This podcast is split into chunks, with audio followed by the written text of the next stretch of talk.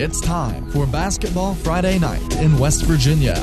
For the next three hours, it's high school basketball from across the Mountain State. Live from Marshall University, here's your host, Ryan Epling. And we welcome you to Basketball Friday Night in West Virginia. Ryan Epling joined tonight by Joe Linville. We're with you until midnight, covering all of high school basketball action across the great state of West Virginia on this Friday, January 27th. 2017. The fastest three hours in radio. We get your scoreboard updates throughout the night. Also, we'll have some guests from across the state of West Virginia. Might even have a couple of them in studio tonight, Joe. We might put That's, some faces with some names. Tonight. I've seen some strange, well, I shouldn't say strange, strange, faces no. walking around tonight, but uh, yeah, we got some visitors tonight. Yeah, so. we have some guests. And one person who is MIA tonight is the coach, Rick Marone. Coach Marone one of those people who works through about just about every waking moment until he takes a break and gets under the weather. So we certainly wish Coach Marone uh, speedy recovery. We hear he's feeling better, but we just figured giving him an extra night off here would would help him uh, recover a little bit better as he gets uh, ready for another busy week of high school basketball. And of course, he has to make a trip up to uh, Doddridge County next week as well. right. The and, hometown and we've all kind of had this a little bit, but it, it, seemed like it hit him a little harder than it did the rest of us. So. Yeah. So we're but we're good to go here, and again, we're with you until midnight. We know that you are here for scores. There are some great matchups tonight across the state of West Virginia. Some of those non-traditional matchups that you usually see either in December or in March come tournament time. You're seeing them tonight. We've got a lot of those to talk about, and uh, definitely looking forward to, to having a lot of guests. And um, of course, the West Virginia yeah. Hometown Invitational continues. Uh, a lot of great games on tap in Logan tonight at the King Cole Classic. So we'll be talking about those games more as we go throughout the evening as well. There was also a big rematch tonight in Morgantown, Morgantown. and uh, between the, the Mohigans and the University Hawks and uh, we'll definitely have much more on that as we go on throughout the night. But we know the first thing you're here for is scores, so let's get a check of our basketballnight.com scoreboard. Looking for scores? Look no more. Visit basketballnight.com. Now, since there's only two of us here tonight, we'll just put this up a little different, but here we go. Boys High School basketball tonight. Final score from the Hometown Invitational. It was Clay Battelle 57, Greenbrier West 48. George Washington defeats Perry County Central Ohio, uh, excuse me, Kentucky, 59 56. That's in the King Cole Classic. George Washington beats the visitors from Hazard, Kentucky. Paden City beats Union tonight, 56 54. At the end of the third quarter, Indian Creek, Ohio leads Weir 28 23. Final from the King Cole Classic in Logan. Ravenswood defeats Tug Valley 53 48. The Red Devils now 13 and 1 on the season. Also tonight, end of the third quarter, it is Bluefield 57, Musselman 56. The AAA once beaten Applemen in a dogfight on the road at Bluefield, making the long trip down into Mercer County tonight. Notre Dame defeats Charleston Catholic tonight, 60 to 50. Marshall signee Jared West, 33 points, 5 rebounds, 4 assists for the Notre Dame Fighting Irish as they beat the Charleston Catholic Irish. And also tonight, Fort Hill, Maryland defeats Keyser 38 32. Joe? It was Independence uh, that leads the Crusaders of Greater Beckley Christian. That's at the end of three. That score is 42 to 30. It's Spring Mills leading or actually trailing the Jefferson Cougars by a point, 36 35. That score is at the end of the third and a final from man the Chapmanville Tigers. Man, what a score! 105 to 32, defeating the man Hillbillies. The uh, Hillbillies 0 and 14 Chapmanville on a five-game win streak as they go to 11 and 3. It's Hedgesville falling to Martinsburg tonight, 42 34 in a low scoring game.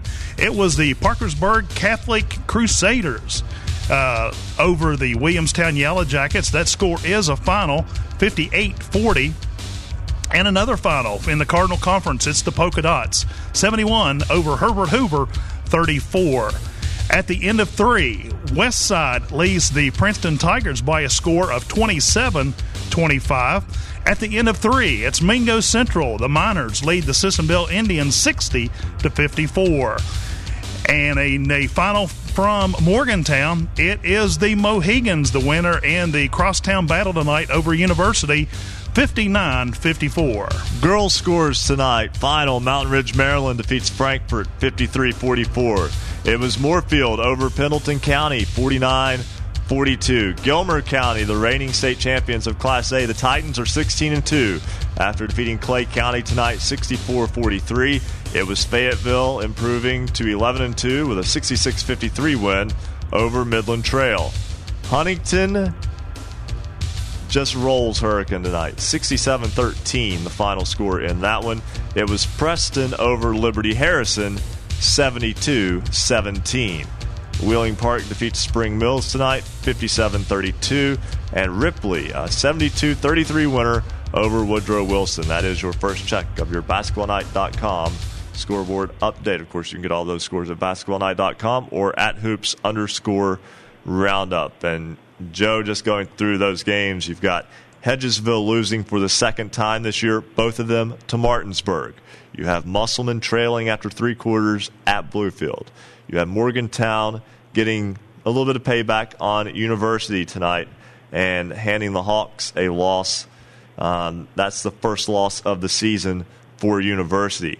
You're seeing a lot of these games that went one way the first time through go the other, and that basically tells us exactly what we felt going into this season, especially tonight. We're going to have a fun postseason once we get there. It's all in how the chips fall how aggressive you are, if, uh, if, you know if you're hitting the shots on that particular night, and and that's why we play the game. Any team can beat uh, their opponent on any given night if uh, things fall their way. Morgantown getting that 59-54 win over University, and so that's number three beating number one in AAA. Um, that that not necessarily a surprise that Morgantown won that game, but Interesting in the fact that the road team was the winner in both of those contests this year.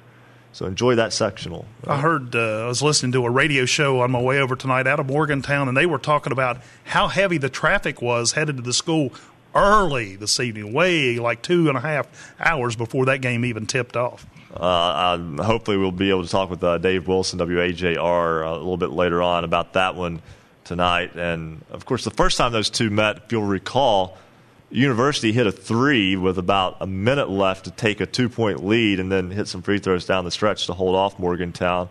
Uh, that was just a couple of weeks ago. So um, Morgantown, though, gets revenge tonight on University.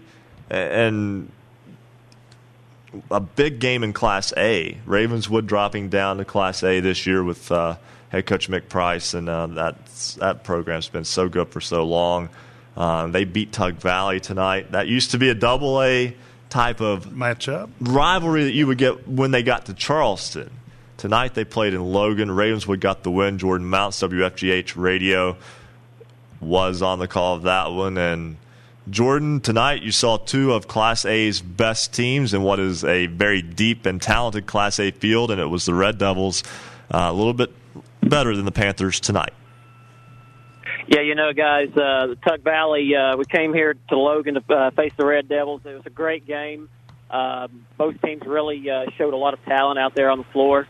Uh, the big thing, uh, Ravenswood uh, got Tug Valley, especially on their uh, drive to the basket. But there in the second half, the Panthers uh, closed uh, closed down those those lanes and forced them to shoot from the outside a little bit more. And uh, at the end of the at the end of the game, it's just a little bit too much for the Panthers to uh, to hold off and win.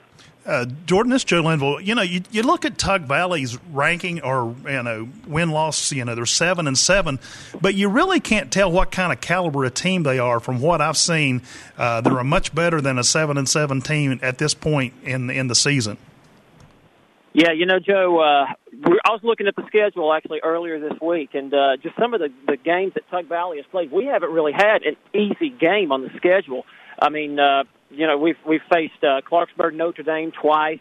We've faced a top 50 team in the nation from Virginia twi- uh, down at the uh, uh, uh, shootout in uh, North Carolina, and uh, we faced another top 200 team in the nation as well down there in North Carolina. So I mean, just on top of that, the other teams that we've played, it's just Mingo Central. It is it, we have had a very difficult schedule. Uh, so the seven and seven record is not indicative of what uh, what the Panthers are, are really capable of. Well, from a radio standpoint, you've called a bunch of good games.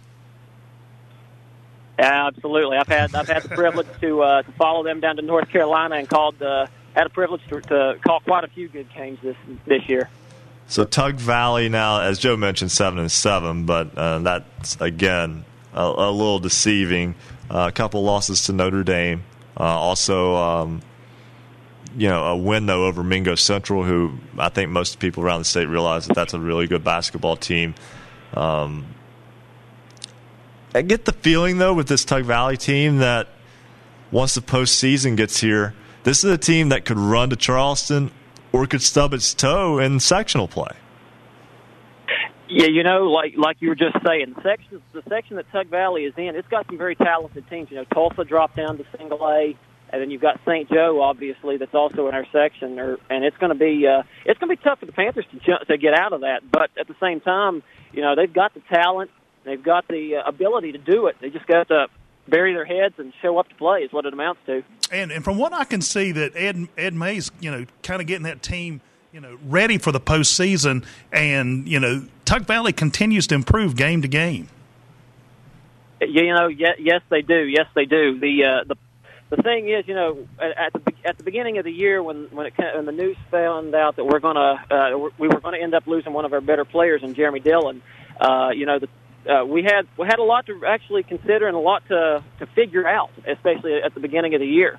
And uh, at the as the year has gone on, uh, the, they basically just uh, stuck together, hung together, and they've grown. This is honestly, you know, talking to some of the guys, this is one of the closest bunch of boys that I have ever had the privilege of calling and, and watching play basketball. You know, they're they're just a band of brothers out there that play the same game that they all absolutely love, and it's it's really showing on the floor just the the closeness and the chemistry that these boys have uh, developed over the year. So Tug Valley obviously playing um, in that difficult schedule, and let's just look ahead here real fast. Next week, game at St. Joe, home game with Tolsia, and a game at Belfry, Kentucky the next night. So you know, just right back to you know same thing as it has been all year to this point, pretty much.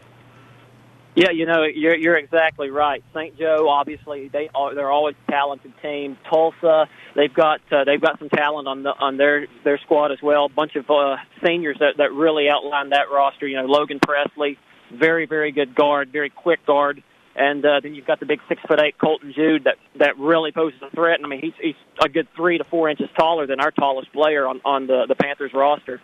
So uh, you know that's a little bit of a height advantage, and and definitely some good skill as far as that that goes down low for, uh, for Tolsia. And then Belfry, obviously, uh, Kentucky team. We're playing them in Kentucky this time, and uh, you know it's it, it's going to be uh, a hostile environment going into the confines of Belfry High School, and it's it's it's definitely not not a walk walk off game for Tug Valley. They they have to they have to show up and play.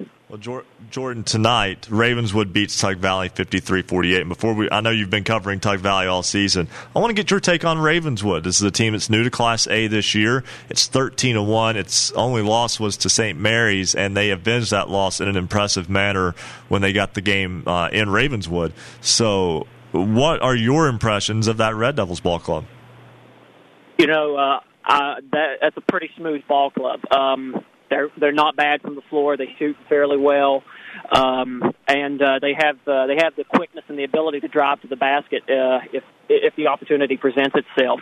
The big thing uh, that I did notice, uh, they had one kid I think was six foot five, six seven. Excuse me, I was just corrected by my father who does st- statistics. But uh, aside from that, their guards uh, all under the six foot mark, which was uh, for for one time I can actually say Tug Valley was larger than them for the most part on the floor, which is something that's that's not very common whenever your your starting lineup is uh, five ten, six foot, six foot, six foot one, and six foot four. So again, Ravenswood be- beats Tug Valley tonight at the Logan Fieldhouse in the King Cole Classic. And Jordan Mounts of WFGH Radio. Always a pleasure, Jordan. Look forward to uh, talking Tug Valley High School basketball again later on in the season. Absolutely, guys. Thanks for having me on. All right, Jordan Mounts, WFGH. Always appreciate him calling in. When we come back, we will talk with Bill Nestor of WPDX Radio in Clarksburg, the Robert C. Byrd Eagles. Steadily getting better. This is what we thought they might do over the course of the season. We take our first break here on Basketball Friday Night in West Virginia. We'll be back with more on the Fast Break Sports Network. Basketball Friday night in West Virginia will return in two minutes on the Fast Break Sports Network.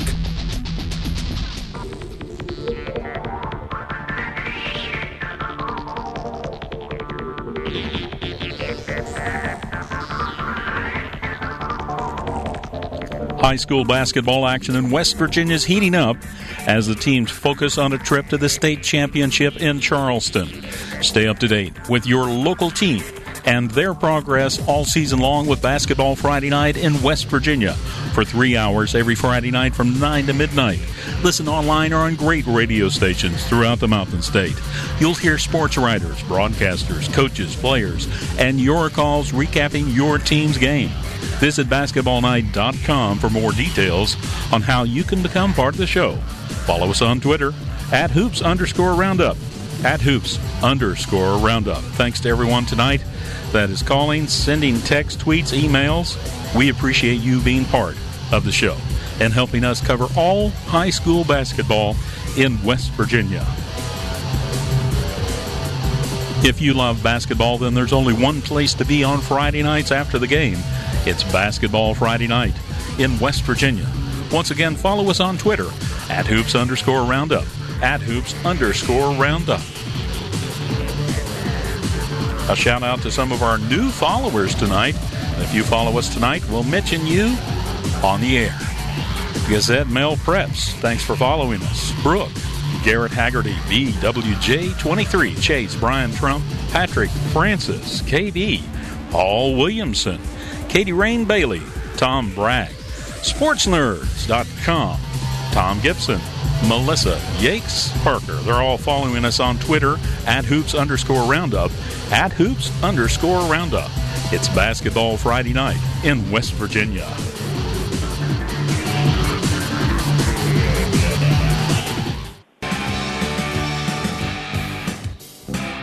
This is high school basketball's home for the Mountain State. Basketball Friday night in West Virginia on the Fast Break Sports Network.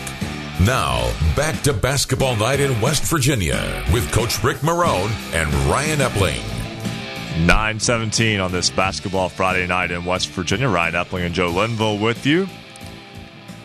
Coach Rick Marone, we've given him the night off to recover from, from a uh, been a little bit under the weather, but we want to say hello to all 19, now 20 of our radio affiliates throughout the great state of West Virginia, and also to our first television affiliate, Network West Virginia.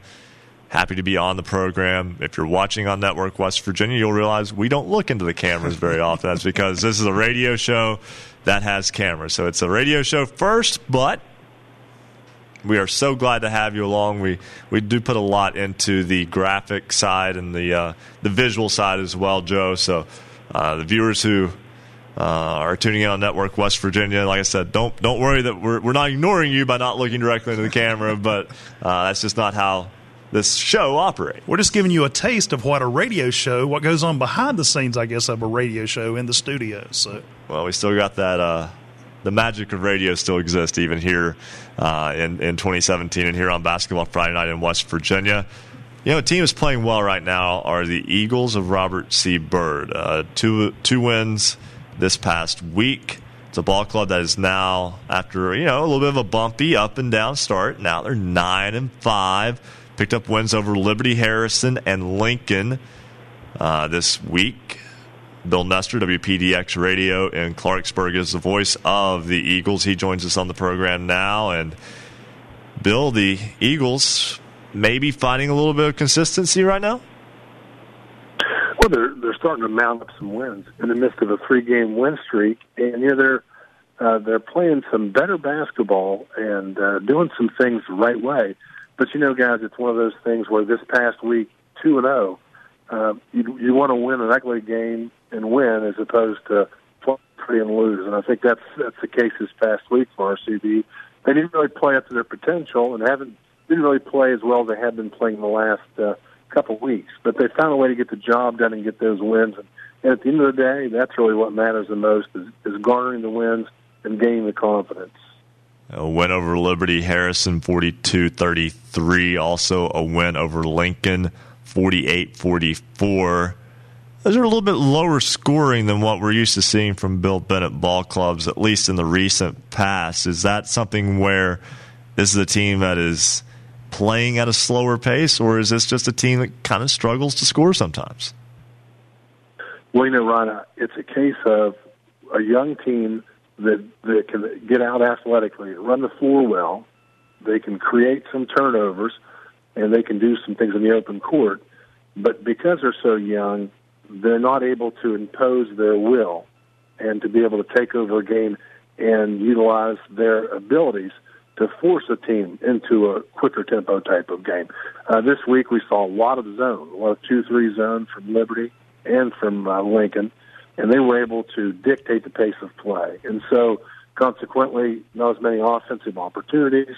Uh, the game slowing down, more of a half-court set, and so being able to play and play well in transition is one thing, but also being able to have the ability to play a half court type of game, that's another. In my opinion, the teams that are most successful are able to do both. And right now, this young Flaniel team is learning how to play that half court set and how to attack a zone and, and how to do things the right way. I think that's really what we're seeing. You know, you look back on Tuesday uh, when when RCB hosted Liberty, they struggled through an eight for 22 effort from the foul line, and and the Mountaineers come back within one there in the third quarter of play in a game that had a lot of fouls and a lot of uh, stoppages in play. So they had to find a way to put their foot on the gas to pull out that win. And you, you look forward to this last game here on Thursday uh, at Lincoln. They trailed the majority of the game to the Cougars until uh, later in the third quarter, and uh, then finally hit a big three down the stretch to, to get the uh, lead back and, and pull out the win. So they had to come from behind in that game. So they're finding the different ways to win the different types of games. But the biggest thing for them really is is learning how to impose their will and abilities to, to get into the style of play that they're the most comfortable with. Hey Bill, you're eight and six at this point. Are you? Do you feel like the team is where they need to be, or are they maybe a little behind the eight ball, or, or ahead of the eight ball? You know, Joe, I, I think that when you look at where they're at in terms of the schedule, I think they're right where they need to be. Uh, they're they're finding themselves at, at the right time because, first of all, once you start getting wins, then you gain the confidence for these younger guys, and then once you get the confidence, then you realize we're nowhere near our potential, and then that's when Coach Bennett can do what he does best. That is, get them in a practice session, fine tune some things at that time, and then get them ready for the tournament. So really the timing is so crucial in this thing. And right now, some of these guys are starting to, to realize how good they really are and what they're capable of doing. So they they've just got to get those things together and then kind of climb to the next level. And and then get ready and gear up for the postseason. So I think they're right where they want to be. Sure, if you ask Coach Bennett and the rest of the staff, we'd love to be a, a few steps uh, up the ladder from where we are right now. But it's a work in progress, and, and you know, uh, it's a matter of of just just trying to get to where you want to be for that stretch run. So the wins are are starting to come, and, and uh, they're finding different ways to get the job done. And and you look down the stretch here, there's going to be some talented teams uh, on the or the schedule, so they'll have some tests there. Got a chance here on the eighth to play uh, play the Civic Center against West Side. That'll be a great measuring stick down the road. And in between there, some other good games as well. But gee, I think uh, you know I think Coach would like to see a little bit quicker than it is, but he also realizes that that it's going, it's trending the, the right way and going the right way. So I think he's pretty happy about that. Yeah, I was actually going to make the comment, and you kind of took my thunder there. You know, you've got some even some rematches that you guys lost, uh, and it might be a better gauge for you too. You know, when you play some of these teams the second go round. You're right, Joe. That that is an opportunity to. And, and, and here's where you get into it. And, you know, if, if you break it down in further detail, if you're Coach Bennett and his staff, when you get these rematches, you're going to see how well these guys remember what happened. They're going to see how well these players adapt and adjust to the game plan. Because obviously, the first time you play, you, you feel out the opposition, you get a feel for what they do well, uh, how they attacked you, and what caused you to lose. You learn from those things. You make the you know make the adjustments, and then you come back out, and then you see if you can execute those adjustments on the floor. So not only do they want to get some wins, uh, you know, but they also want to see how these players can adjust and how they've grown, not only physically but mentally, because the mental part of the game is so crucial. when you get down to it, when you get down to tournament time and you've got a close game and you've got things going on, you've got to have guys that can step up and do what they're asked to do. So these rematches, Joe, will prove an opportunity not only to get a little bit of uh, payback, but also to see how your team has developed, not only physically but mentally. Talking with Bill Nestor, WPDX Radio in Clarksburg, voice of the Robert C. Byrd Eagles. And Bill, this week you've got Grafton on the 31st of January and then February 2nd um, going to Preston. Uh, those are, you know, opportunity for the Eagles to uh, to pick up another couple of wins. But I think more importantly, just two more chances to get on the floor and two more chances to improve. You know, that's what it comes down to, Rod. These are all opportunities. And, and if you take them the right way, you learn from them, and, and you keep growing. And I think that's what you're looking at here. Uh, you know, with, with the Grafton game at home, that'll be nice. Then you've got to go on the road to play Preston. Of course, that's always a tough place to play, regardless of, of how they're doing. It's just a tough, tough venue. So you've got these two games this week coming up, and uh, and then you fast forward one week ahead, and you've got back-to-back games with Fairmont Senior and West Side. So you've got a lot of stuff happening right now. And so Coach Bennett talking to his players, and he's telling them one game at a time. So this week, take care of business with Grafton and Preston. Don't look too forward because that's what a lot of kids do, especially younger guys. They're looking ahead. They're always looking at the schedule. And the key is in those successful teams, they're teams that take it one game at a time, one practice at a time. They stay focused. They get the job done, kind of like Bill Belichick and those Patriots. And that's what you want to do on the, on the high school level as well. Hey, find some consistency. There you go. Bill Nestor, WPDX Radio. Always a pleasure, Bill. Have a good weekend. Guys, thank you so much for having me on. I really appreciate it. Have a great rest of the show and a great weekend as well. Always Thanks. appreciate that. That's Bill Nestor, WPDX Radio in Clarksburg. And we'll get a full scoreboard in just a couple of minutes here, Joe. But um, I think uh, a, a, certain team in Class AA Region 3 made a statement tonight. Bluefield gets the win over Musselman. Uh, that is just the second loss of the season for the Applemen. That was a Musselman team that was coming off of a win over Martinsburg uh, a week ago. There's a Musselman team that has just one loss on the season before tonight, and that was to Morgantown, and that was a game that went down to the wire. Uh, that was uh, at least gives us something to talk with Rick Kozlowski about a little bit later on because that is one of AAA's top teams losing to a Double A team that is in a balanced region that is going to have might be the best team in that region, but is going to have a tough time getting out of it. You know, like I said, any you know any given team can defeat their opponent, even though they may be the underdog on any given night, if the uh, circumstances are right. And you know, Bluefield's one of those teams. You know, I think uh, we. I thought they would be a little better than what they are at this point in the season. Maybe they have found themselves and, and you know started playing Beaver style basketball. Should be interesting to see how that one plays out. Of course, we've still got about a month before that all really comes to a head, but uh, it should be a, a lot of fun in that region as it always is in the postseason. And um, you know, again, we've got more scores that just keep coming in. We'll get you another scoreboard update when basketball Friday night West Virginia continues. We got to our second break now. We'll be back with more after this on the Fast Break Sports Network. Basketball Friday night in West Virginia will return in two minutes on the Fast Break Sports Network.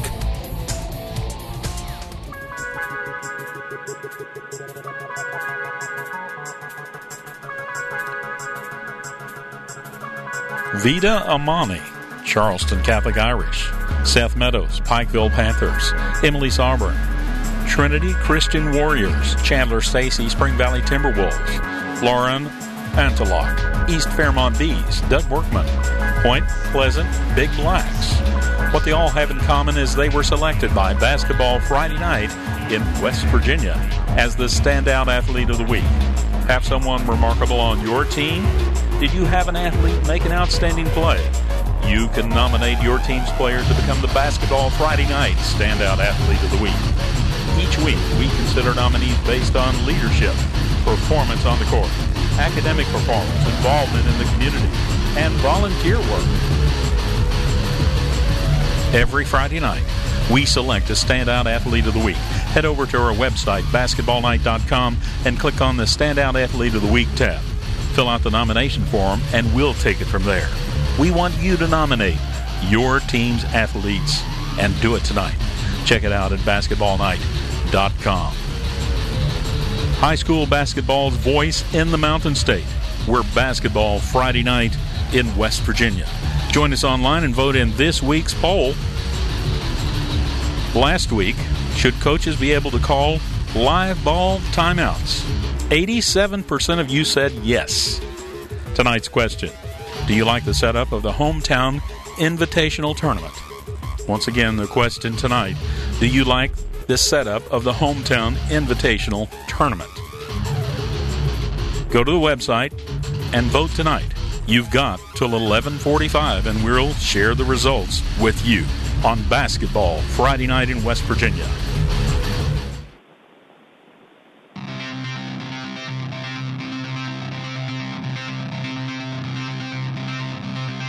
This is high school basketball's home for the Mountain State. Basketball Friday night in West Virginia on the Fast Break Sports Network.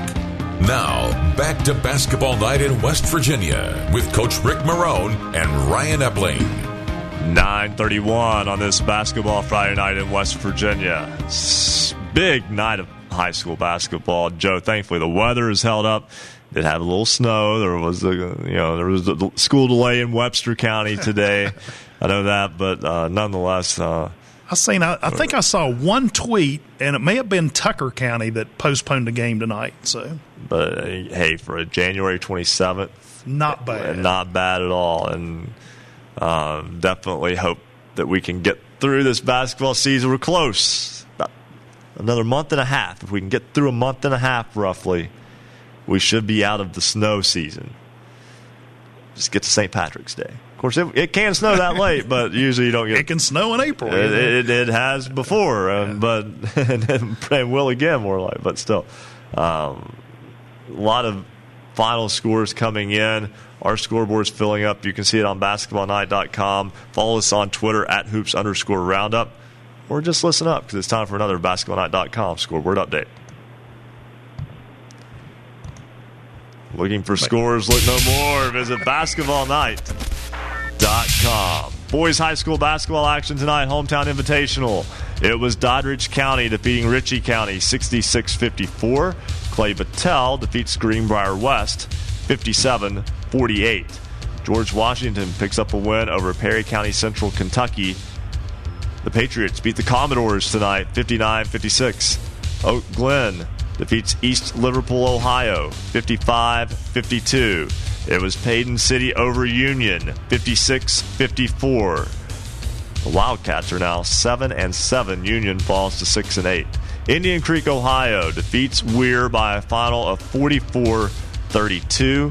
It was Ravenswood in the King Cole Classic in Logan defeating Tug Valley tonight 53 48. And at the Brush Fork Armory, Bluefield defeats Musselman 76 72. It was Jared West dropping in 33 points for the Notre Dame Fighting Irish tonight as they beat Charleston Catholic 60 to 50. It was Fort Hill, Maryland defeating the Keyser Golden Tornadoes 55 48. Independence tonight picks up a win over Greater Beckley Christian 59 37. In a tight one, out in the Eastern Panhandle, the Jefferson Cougars defeated Spring Mills 47 46. In a wild one, uh, a hot one anyway, there was a lot of three point baskets tonight. I listened to this one on the way in, or part of it. Chapmanville defeats the Man Hillbillies tonight 105 to 32. It was Martinsburg over Hedgesville 42 34. That is a final. Parkersburg Catholic defeated Williamstown tonight 58 to 40. It was the Poca Dots over Herbert Hoover 71 34. In a game that went to overtime, it was Westside over the Princeton Tigers 44 43. Mingo Central, the Miners, go to 11 and 3 on the season. Pick up a win tonight over Sissonville, 88 74. It was Shady Spring uh, defeating the Summers County Bobcats tonight, 59 34. It was Moorefield over Tucker County, so I was wrong about that game getting postponed to 49 42. And a big one in the Windy City in Northwest Virginia in Morgantown. It was the Morgantown Mohigans and a close one over the Crosstown University Hawks 59 54. Eastern Reedsville defeats the Wahama Falcons tonight 53 36. And it was Hurricane defeating the Winfield Generals tonight 48 46. Battle Putnam County there. And then girls high school basketball action tonight. Mountain Ridge, Maryland defeats Frankfort 53 44. It was Moorefield over Pendleton County 49 42. The fantastic season of the Buccaneers of Buckhannon Upshur continues as they get a win over Philip Barbour tonight 73 57. Hannah McClung now over 1,000 points in her high school career. The Gilmer County Titans are 16 and 2 after defeating Clay County 64-43.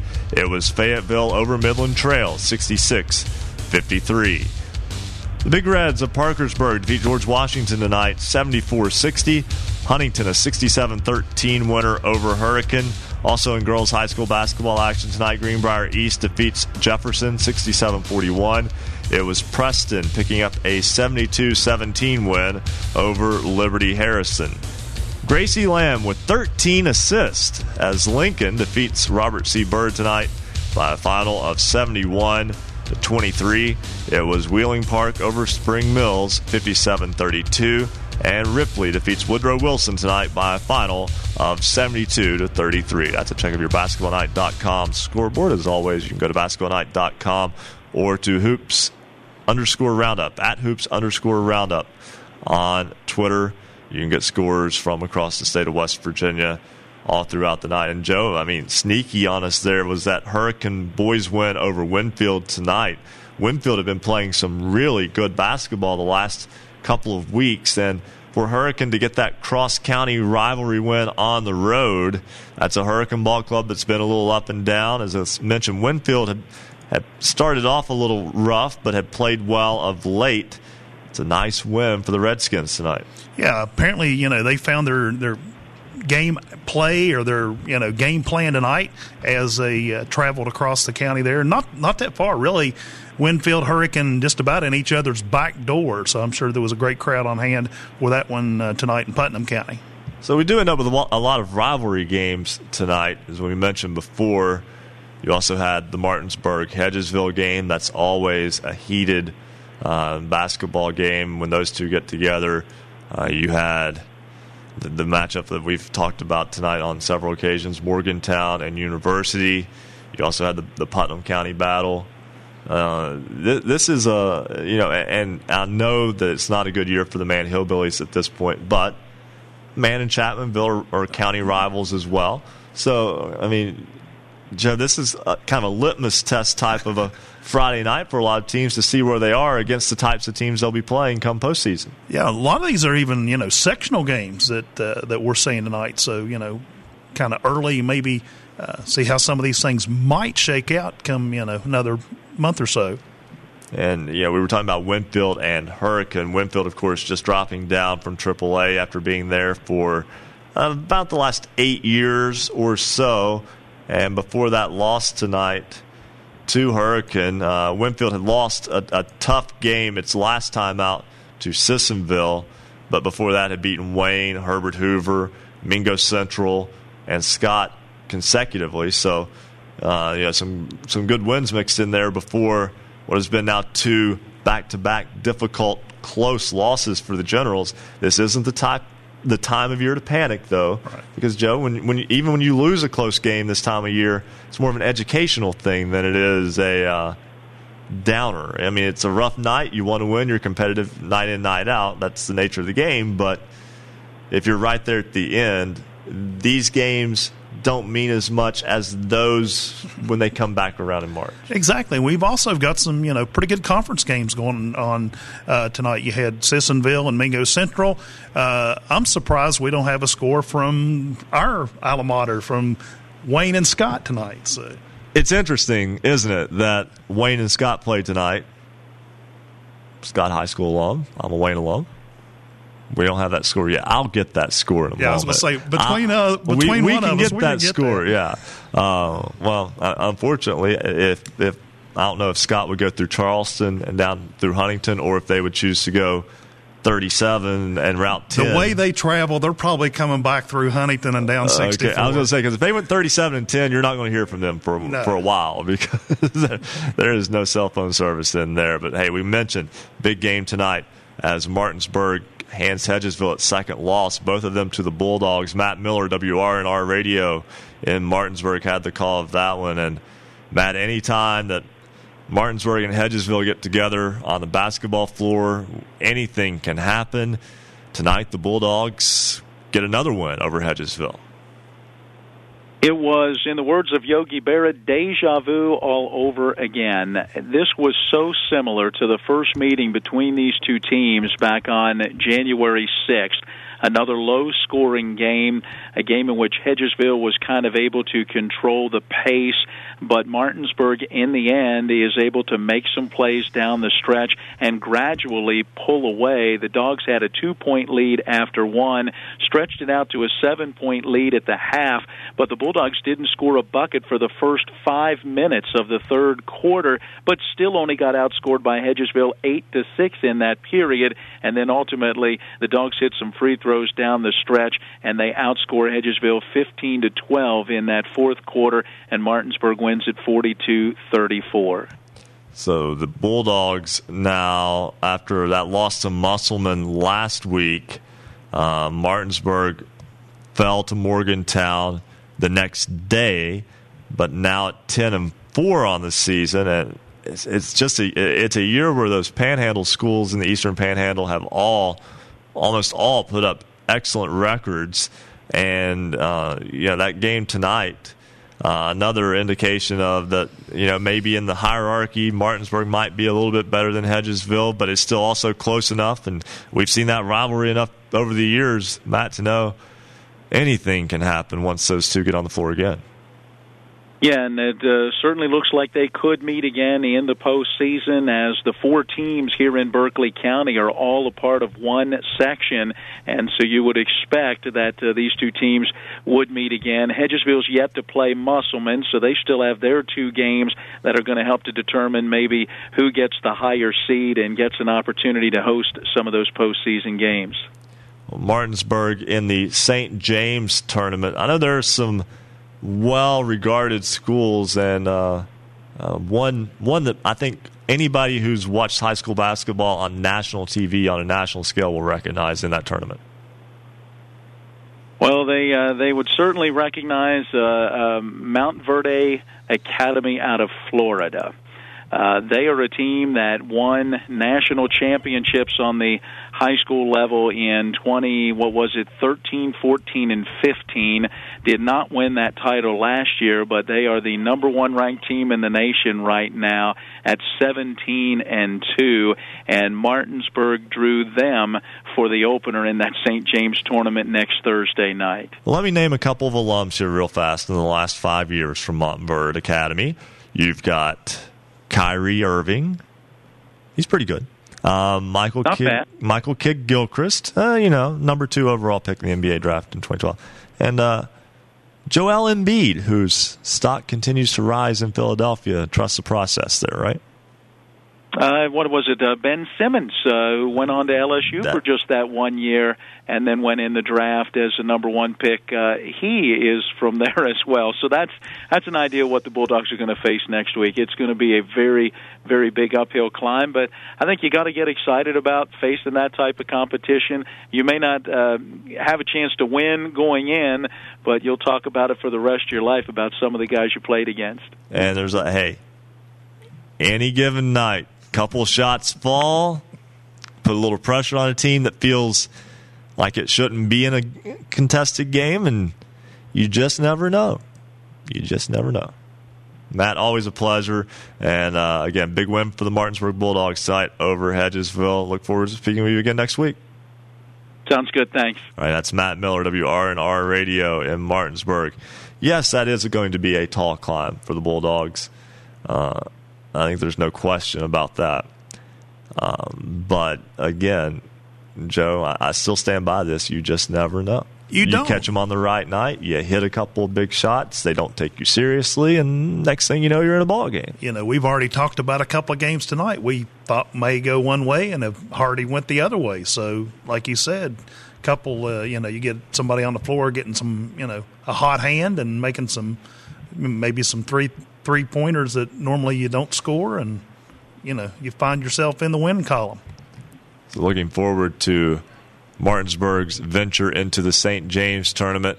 That comes up this week. Right now, we'll step aside for break number three here on Basketball Friday night in West Virginia. We'll come back with more scores and covering more storylines from the great state of West Virginia on this Basketball Friday night in West Virginia on the Fast Break Sports Network.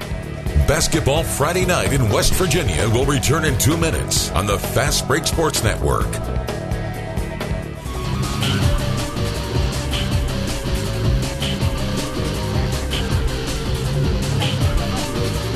For scores online, all of them in West Virginia, visit basketballnight.com. Streaming video live from the studios at Marshall University, visit basketballnight.com for video, audio, and the Basketball Friday Night scoreboard.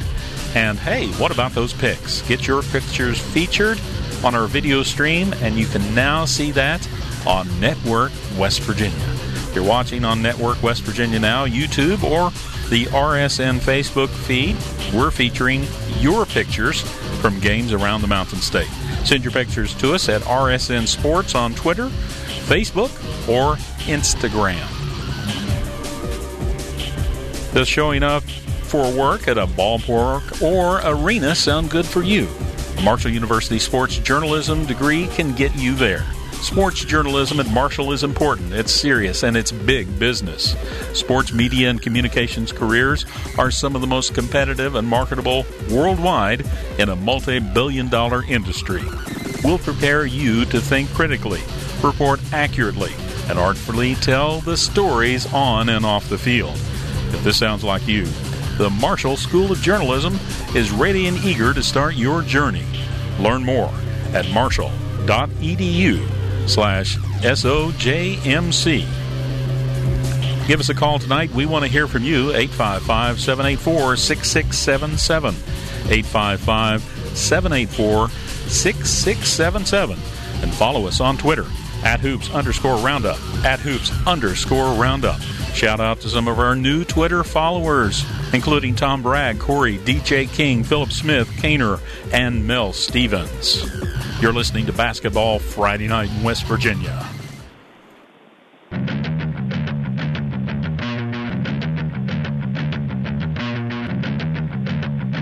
Stay up to date on your favorite teams. Check out basketballnight.com. Now, back to Basketball Friday Night in West Virginia with Coach Rick Marone and Ryan Epling. 947 on this Basketball Friday night in West Virginia. Ryan Epling and Joe Linville, happy to have you along as we are with you until midnight here on the program. And before we go to back to the phone lines, I want to mention that if you want to see your pictures posted up on the show during the breaks, we do that in, in partnership with RSN. Uh, you can tweet them to us. Just make sure to um, mention us at hoops underscore roundup and we'll get your picture in there in the uh, in the kind of a slideshow type of look and I think uh, that takes us in some of the gyms across the state of West Virginia sometimes and gives us some uh, a different perspective of things and see a lot of pictures, a lot of student sections, and uh, you know a lot of game action photos. We we appreciate all of them. Some really neat photos we've gotten so far. You know, just uh, we sit here and, and kind of make some comments and enjoy them as as much as you guys do at home. Yeah, tonight Bluefield's boys I think made a statewide statement if people weren't already aware that this team can beat anybody any given night, they are now as the Beavers beat Musselman tonight. Tony Webster is an assistant coach with Bluefield. Coach Webster, thank you for joining us tonight. Congratulations to your ball club on uh, a nice win over a well respected, highly thought of Musselman Ball Club. Yes, sir, we did. The kids came out and played really hard tonight. Really proud of the way the kids played. It's a, it's a big win for our program. 23 points for Mookie Collier, 21 points for Cody Fuller. So 23 from Collier, 21 from Fuller. You had balance in scoring and uh, able to, to beat Musselman tonight. And for your ball club, which is 10 and 3, but has been a little bit up and down at times, uh, what's the the importance of this game? I guess uh, obviously you, you celebrate it tonight, but can the importance of this game be how you take it and move forward with it? Think we're ten and two. I think the only loss we had was to Mountain View and Shady Springs uh, at this time. Uh, but uh, this is a huge win for our program. Our kids came by, uh, played, and bought, bought into what we uh, thought we needed to do to beat a powerful AAA team. And uh, I'm really just tickled the way how hard our kids played tonight. We took charges. We got on the floor for loose balls. We did the little things that really made us a great basketball team tonight. And you're. I apologize for that. Ten and two on the season now. Uh, so, so, I mean, you look at the Mount View game, and, and Mount View is an improved ball club, but uh, they still had some uh, struggles. They're a little bit up and down too. Shady Spring is a now a double A team again back in uh, back in that region that is so difficult that, that your region is, is, a part of. I think it's as deep as any region in the state in any classification.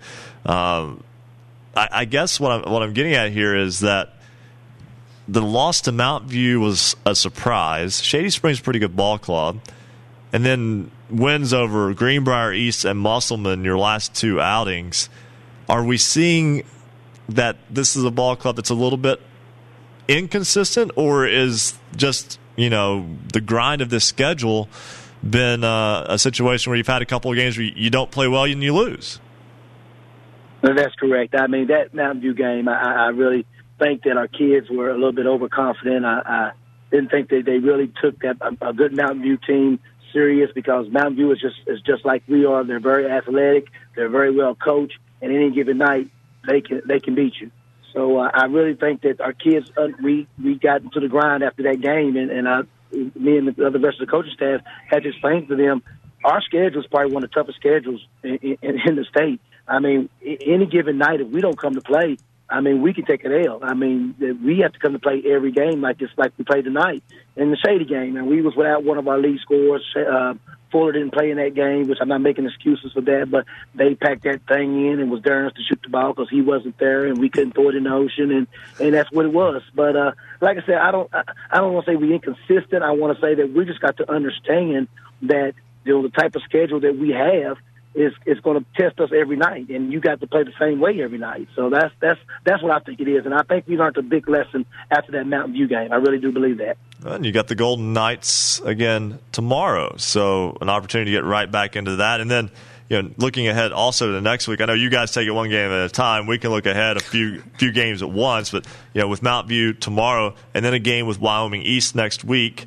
Um, you know, right back into the grind of uh, a, a team that's within that classic difficult Region Three.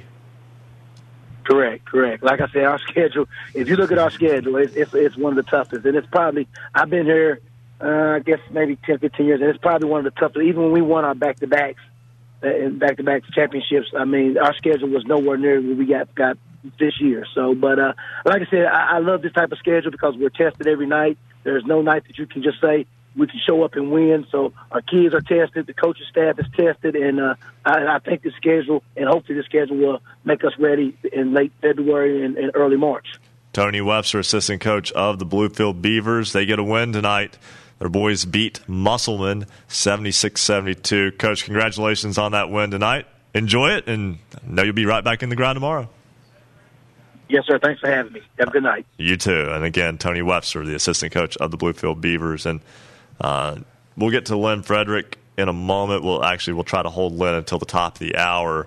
And uh, but Joe, we talk about Bluefield, and we talk about Region Three in Class AA. That includes West Side, Wyoming East, Bluefield, Shady Spring, Pikeview, James Monroe, Independence another tough one. I mean, it really is. I mean, there's easy. I mean, you mentioned two or three teams that could are you know well you know state championship you know caliber you know tournament teams, but all of them are not going to make it. Only two. Only two will make it at Charleston. And you look at Region Four in Class AA, which I personally, I don't know that I don't know that the best team is in Region Four.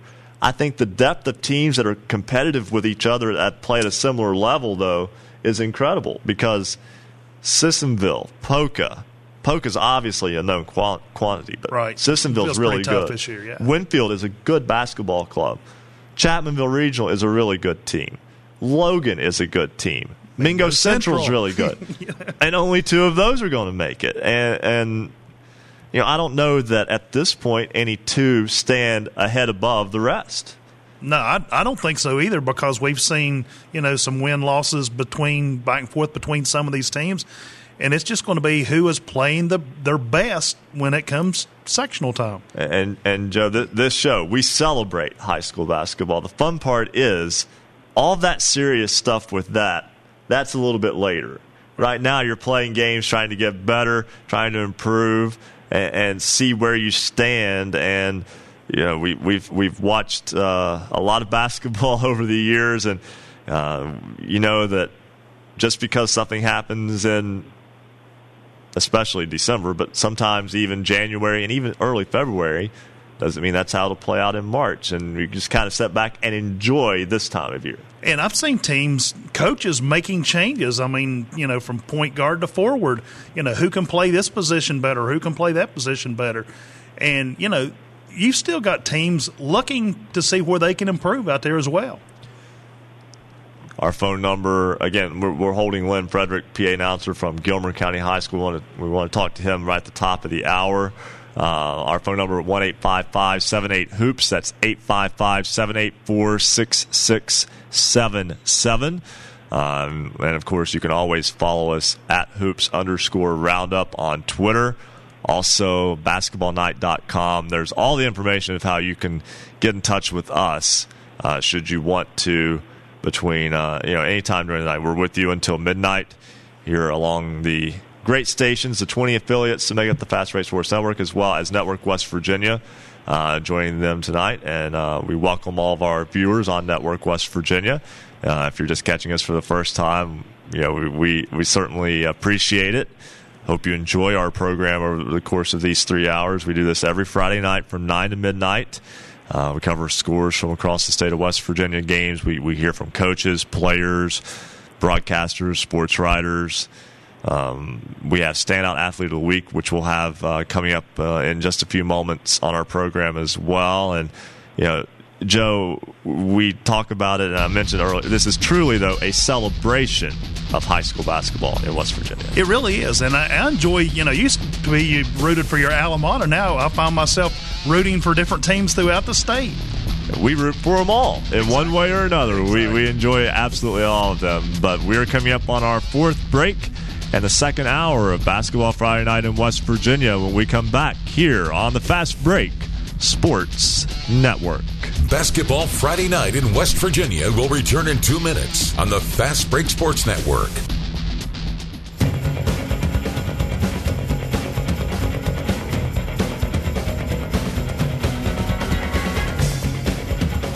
If you love basketball, then there's only one place to be on Friday nights in West Virginia after the game. It's Basketball Friday night in West Virginia. Special thanks tonight to all of our affiliates, our newest affiliate, Network West Virginia. So if you have Suddenlink, you can find us on Network West Virginia.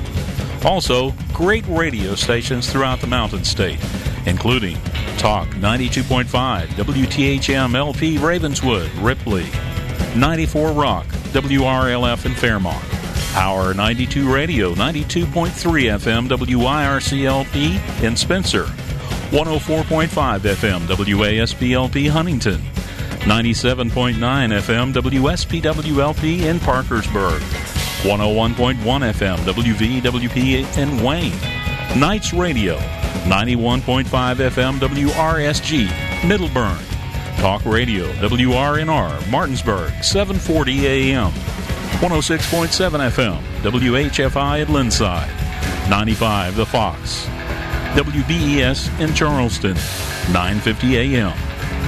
101.9 FM and 1290 AM, WVOW in Logan. Light Rock, 93R, WRRR, St. Mary's, 93.9 FM.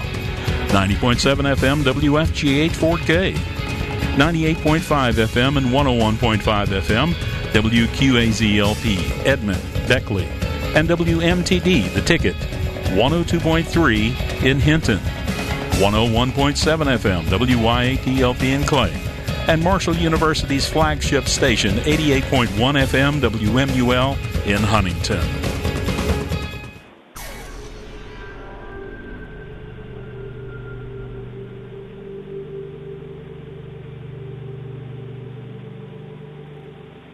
Welcome back to Basketball Friday Night in West Virginia.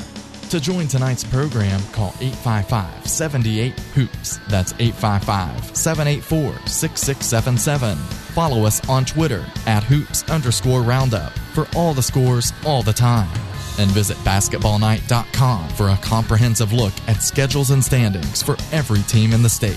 Stay tuned. Another hour of Basketball Friday Night in West Virginia begins right now. 10 o'clock on this Basketball Friday night in West Virginia. We begin hour two of the program. Ryan Epling alongside Joe Linville. Dylan Stone is with us. He will have a little bit about our standout athlete of the week in a couple moments. Lynn Frederick is the public address announcer at Gilmer County High School. We will talk with him in a moment as well. And Lynn, we greatly appreciate you hanging in there with us um, on hold right now. But first, we need another check of our basketballnight.com scoreboard. Looking for scores? Look no more. Visit basketballnight.com. I'm going to start with girls basketball this time around. And tonight it was Mountain Ridge, Maryland defeating Frankfort 53 to 44. The Moorefield Yellow Jackets defeat Pendleton County 49 42. Buckhannon Upshur defeats Philip Barbour 73 57. Hannah McClung now 1,000 career points. It was Capital over Riverside 68 57. Gilmer County defeats Clay County 64 43. We'll talk much more about that in a moment. Autumn Hill scores 25 points to lead Fayetteville past Midland Trail 66 53. Pirates are now 11 and 2. Parkersburg is 11 and 4. The Big Reds defeat George Washington tonight 74 60. Huntington 14 and 2 after a 67 13 victory over Hurricane. Also in girls high school basketball action tonight, Greenbrier East defeats Jefferson 67 41. Preston, a 72 17 winner over Liberty Harrison.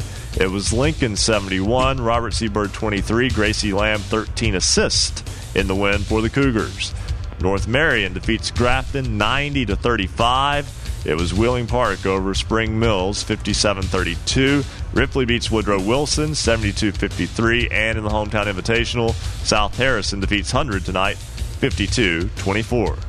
On the boys' side of the scoreboard, it was the Van Bulldogs over East Hardy tonight, 73 67. It was the Doddridge County Bulldogs over Ritchie County, 66 54. Both those are from the West Virginia Hometown Invitational. The Clay Battelle Seabees winners tonight over Greenbrier West, 57 48. Perry County Central falls to the George Washington Patriots 59 56. Petersburg defeated Berkeley Springs tonight 80 50. It was the Trinity Warriors over Cameron 54 49.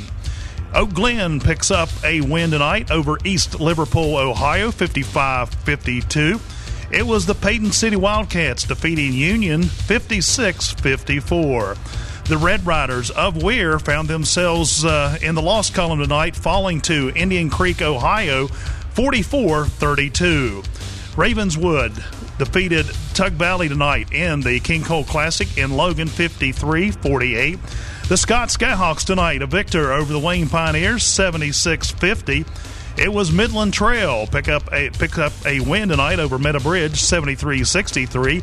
Bluefield big winners tonight over Musselman 76-72. The Notre Dame Fighting Irish get 33 from Marshall signee Jared West as they beat the Irish of Charleston Catholic 60 to 50. It was Fort Hill, Maryland defeating the Golden Tornado of Keyser. Final score in that one 55 48.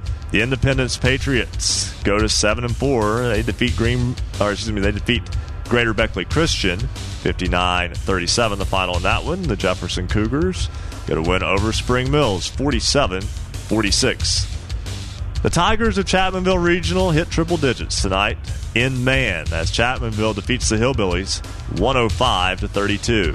It was Martinsburg picking up a 42-34 win over Hedgesville. Parkersburg Catholic defeats Williamstown 58-40. Poca, a big win over Herbert Hoover, 71-34 the final in that one. Poca's playing some really good basketball the last couple weeks as well. West Side, a one-point winner over Princeton tonight, 44-43 the Renegades get the win on the road. Mingo Central now 11 and 3 as the Miners go into Sissonville and beat the Indians 88 74 in Cardinal Conference play. Shady Spring defeats Summers County 59 34. It was Moorefield, a 49 42 winner over Tucker County. Morgantown Hands University, its first loss of the year. The Mohigans now 12 and 2 with a 59 54 win over the Hawks. Eastern Reedsville, Ohio defeats the Wahama White Falcons 53 36. Hurricane picks up a cross county rival victory over Winfield in the Battle of Central and Western Putnam County. There we go. Hurricane gets the win 48 to 46. And in the at the half at the Logan Fieldhouse, Logan leads Wyoming East 26-25 in the King Cole Classic. Is a check of your basketball Friday night scoreboard, basketballnight.com or hoops underscore roundup for all of that information for all the scores across the state. Of course, we update basketballnight.com and the Twitter site or Twitter handle every night of the week. So six nights a week you have basketball games. They don't play on Sundays in West Virginia. Uh, Lynn Frederick will talk to you in just a moment. First, I want. Uh, sorry, Lynn. and we appreciate you holding on. He's, he's almost getting the Bo Anderson. Bo treatment Anderson treatment, but yeah. but uh, right now it's time for a standout athlete of the week, and Dylan Stone joins us now. And Dylan, this week's student or standout athlete of the week, Reese Nichols of Clay County High School, and he's someone who like so many others that we've talked about uh, in this, um, you know, in this segment, being standout athlete of the week, someone who is very uh, active within his community for kids at the younger level. Yeah, he, he really is. He's he's a uh, a guy that he likes to, according to his mother, who I talked to uh, earlier today, he he likes to be able to give back to the community in, in the way that he was really helped out as, as at a younger age, which is through sports. So he likes to volunteer uh, in, in, the Clay County youth leagues and uh, in any way that he can, and that's something that his mother also said might be something that he goes back to after he graduates from college is continuing to uh, to work with youth league sports. Standout athlete on the football field as well, a thousand yard rusher. So he a basketball player, football player. He leads the team in assists and rebounds this year uh, as well all of that, some youth league uh, volunteering, but you know sometimes the most difficult competition can come in your own home.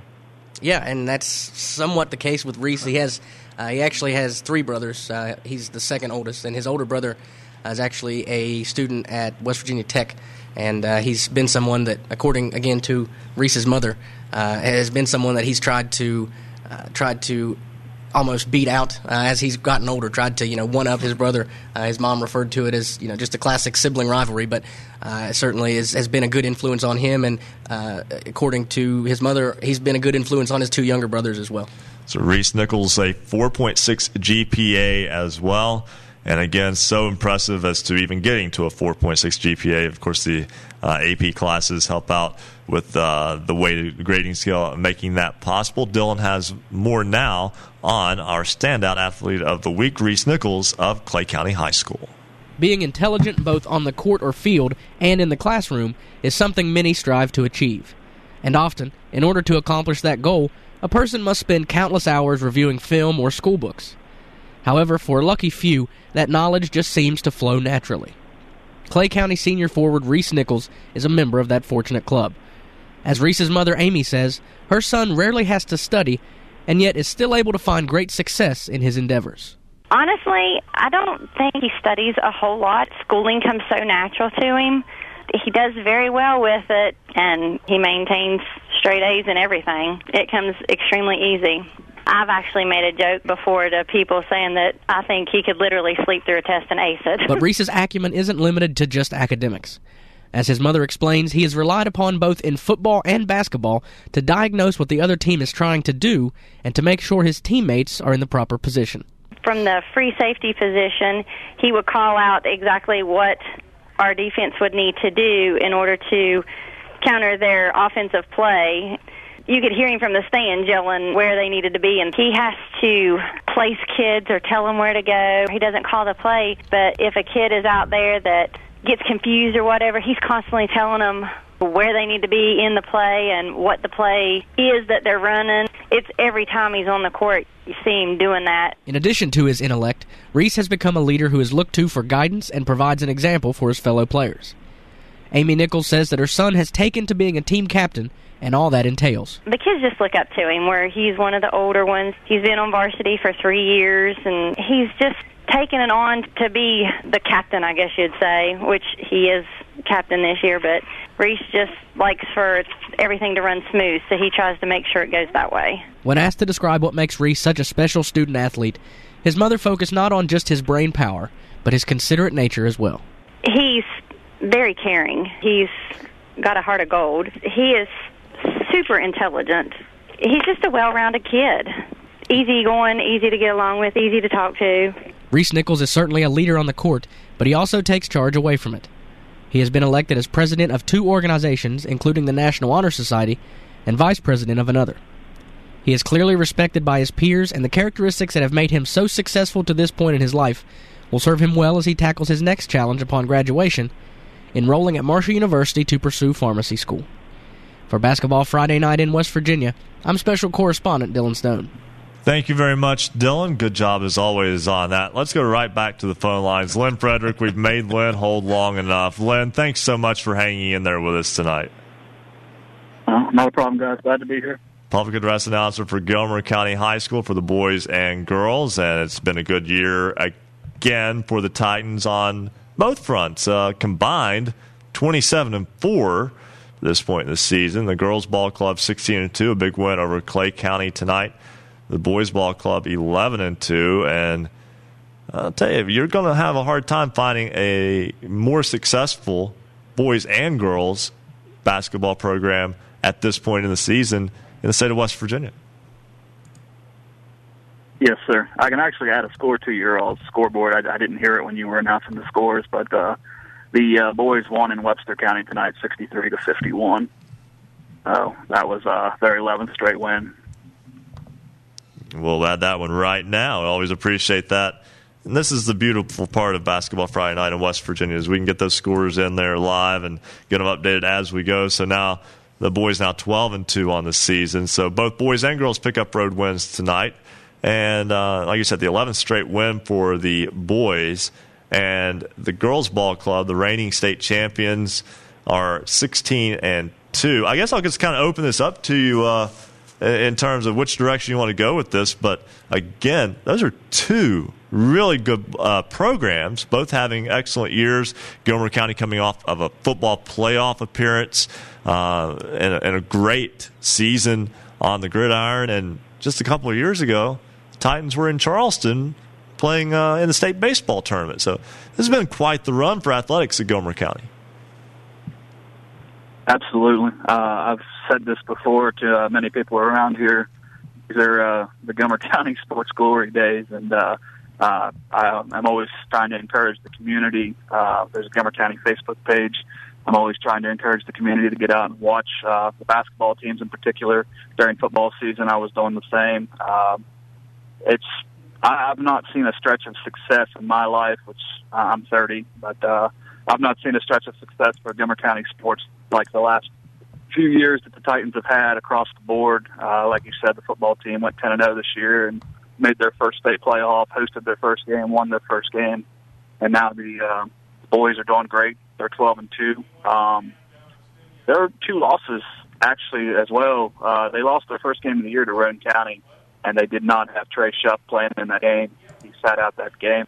And then uh, the second loss was to Wheeling Central, who uh, everybody knows is a pretty good basketball team. And uh, Wheeling won that game, I think, 58 to 44. But a lot of people might not realize that game was tied 39 to 39 after the third quarter, and Gilmer just kind of ran out of gas in the fourth quarter of that one. But that was uh, third game of the season, and they haven't lost since then. So, uh, uh, really, that Wheeling Central game would be the only game that they've lost at full strength this season. And they actually just beat Roane County earlier this week to avenge that season opening loss where Trey Shuff didn't play. And uh, the girls, of course, they're they're back and they're doing uh, what they did last year. Actually, I was at their game tonight in Clay County. Uh, I was expecting a barn burner. Uh, Clay County came into Glenville and played us very, very competitively. Uh, I think we only won that game by five. And uh, Gilmer, they they the I said it. The state champions showed up tonight in Clay County. That's probably the best game that I've seen them play this year. Uh, Kylie Shuff, Carly Somerville, Riley Fitzwater, uh, everybody played great for the girls tonight. They they completely dominated Clay County from the opening tip to the closing buzzer. It was a pretty impressive performance. Lynn, looking at some of these boys' scores, you guys have had some you know, pretty close games as well to pick up those wins. Is is that just the you know the athleticism you know down toward the end the stretch of the ball game to, to pull these games out for the wins? Yeah, uh, they've kind of been they've they've made some nerve wracking situations. Uh, in particular, uh, Monday night they had Doddridge County and Glenville, and they had to outscore Doddridge County twenty three to eight in the fourth quarter to win that game. And then the uh, Roane County game, I think it was Wednesday evening. They played up at Spencer. They were down, I think, by nine points in the first half, and they outscored outscored Roane by twenty, maybe in the second half, and uh, pulled pulled away a little bit where they didn't have to flip that out at the end. But that has been a reoccurring theme. Uh, they've they've had some some real tight battles that they've had to uh, pull out at the end, or in the case of those games that I mentioned in particular, they've had to come back and win. But uh, they seem to thrive off of it, and so far it's working.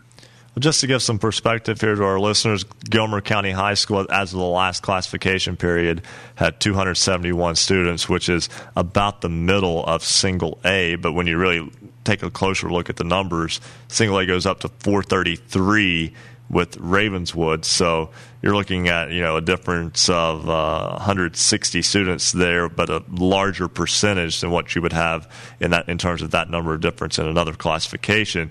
Uh, so obviously, Gilmer County is going to have people playing multiple sports. And is there a way to maybe, or is there anything to the success of the football team and the success success of the boys basketball team playing off each other? What I mean by that is the ability to be in these close games, to keep their composure, and to win these games tight down the stretch. In term, and, and not necessarily just like just football helping basketball, but basketball helping football, which helps basketball as well, just kind of coming full circle.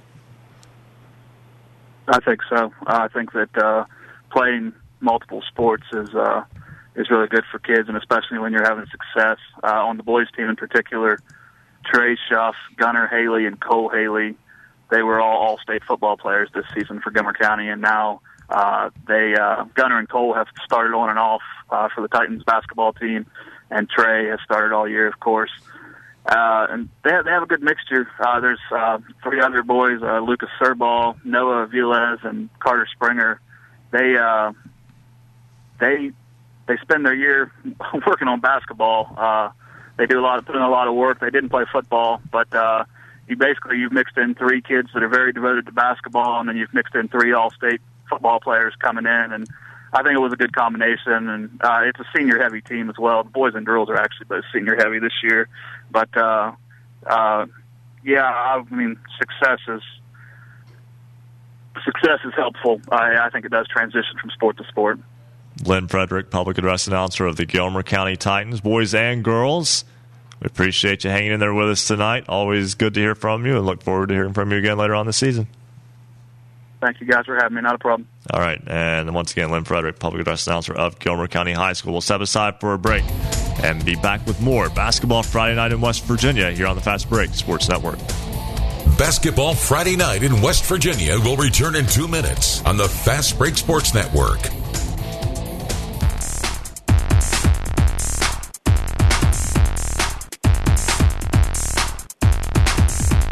High school basketball's voice in the Mountain State. This is Basketball Friday night in West Virginia.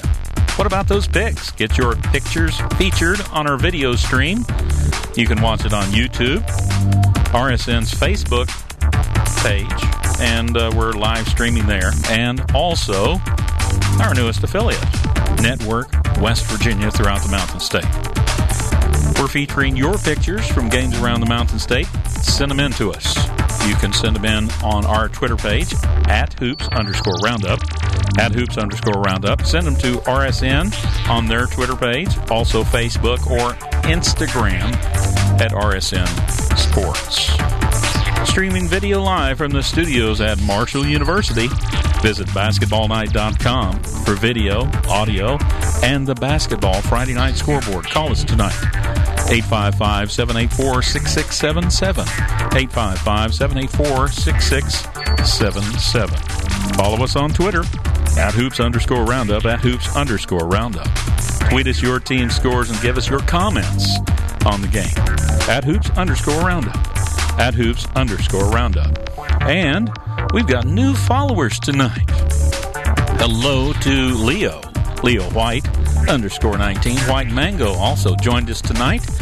The WMUL sports director, Allison Fisher, Quinn Robbie, Gazette Mail Preps. We appreciate all the scores you guys send to us. Appreciate that very much. Brooke Lawrence joined us. Garrett Haggerty, BWJ 23 Chase, Brian Trump, Patrick Francis, Mitch Hoffman, KD, It's a Pleasant Life, Paul Williamson, Sherry Green, and Lexi Saunders. This is Basketball Friday night in West Virginia.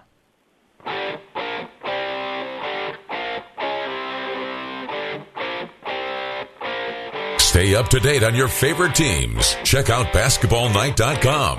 Now, back to Basketball Friday night in West Virginia with Coach Rick Marone and Ryan Epling. 1021 on this Basketball Friday night in West Virginia. Ryan Epling, Joe Linville, and a special guest with us, Craig Dutton of Seven Ranges Radio, joining us in studio tonight. Hey, glad to be finally here in the studio. And you know, it's really funny.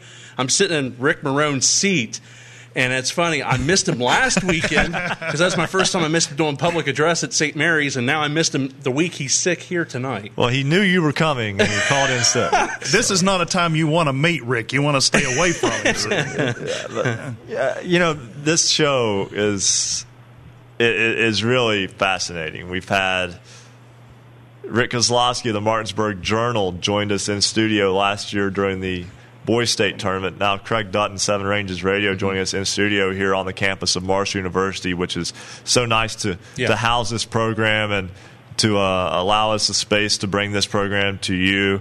And, uh, you know, Craig, obviously you made a nice little nice little trip down here. This isn't just a little hop, skip, and a jump for you guys to, to come no, visit tonight. It's a fun trip. It kind of brings back memories, especially being you know a state grad down the road here, but being back down this way brings a few memories back and not only myself but everyone else from our, our crew at Seven Ranges Radio. You know, Brandon Gregory's here, uh, Scott Northcraft, and Greg Goodfellow, and we're really glad to be able to have this program on Light Rock 93R and be able to give it to everyone in that surrounding area. It's a wonderful service you guys have.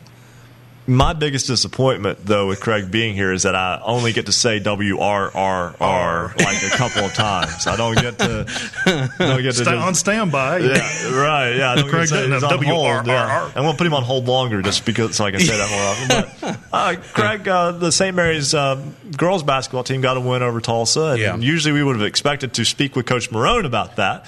But with him not being here, we'll, we'll talk with you about that and the hometown mm-hmm. invitational and the uh, the Blue Devils, uh, you know, taking care of business in uh, in that tournament. They have with Tolsia. Now they got Valley Wetzel tomorrow at 3:45. Uh, that's an important game because after the loss they took on Tuesday versus Ritchie County, that was a very humbling loss. Because right now, I'd say the Lady Rebels are in a driver's seat in that Region 1, Section 2 uh, tournament, possibly.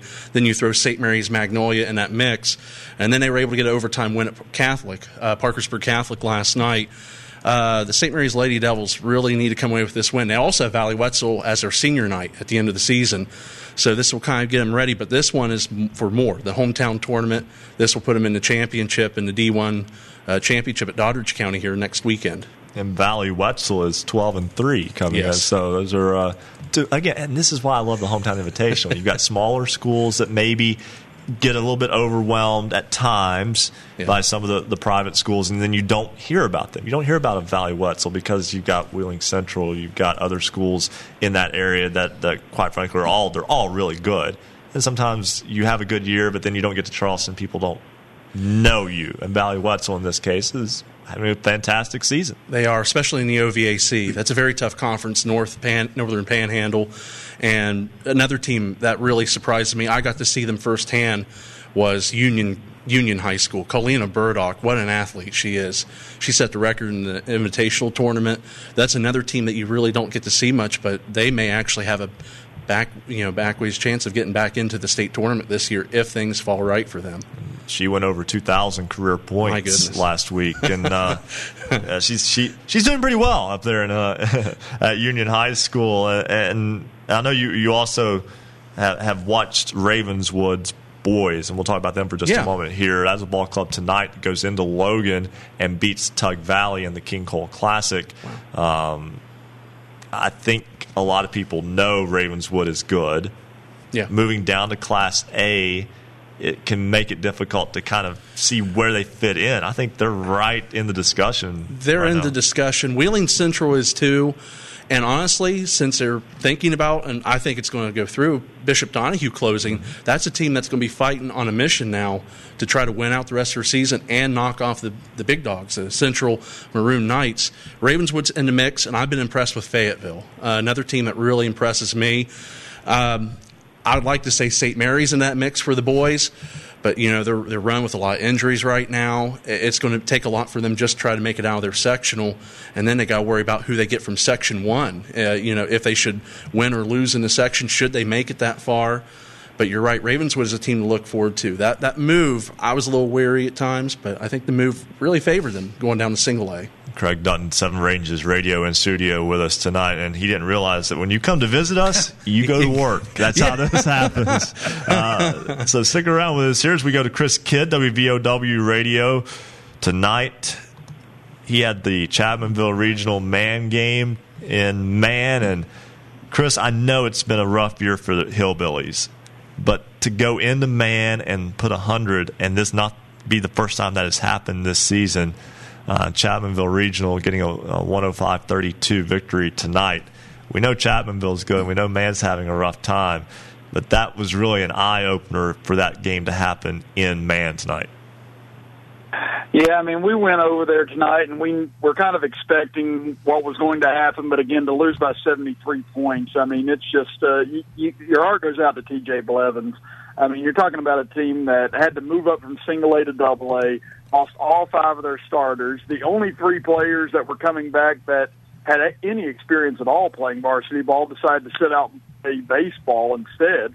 And so they don't even have anyone that's over six one in their lineup. So I mean, tonight it was just uh, pick your poison if uh, if if you're a man. I mean, Chapmanville hit nine threes in the first half. Hunter Neal was just towering over everyone. So was Obina and Chile, and you know there was just really no chance for the Hillbillies to get into that game at all. And uh, you know, DJ, he's he's gonna have a rough go of it here for for a year or two. But I mean, I commend him. Those kids. I mean, they were fighting to the last whistle tonight, uh, trying to get back into it or try and get something positive out of the game.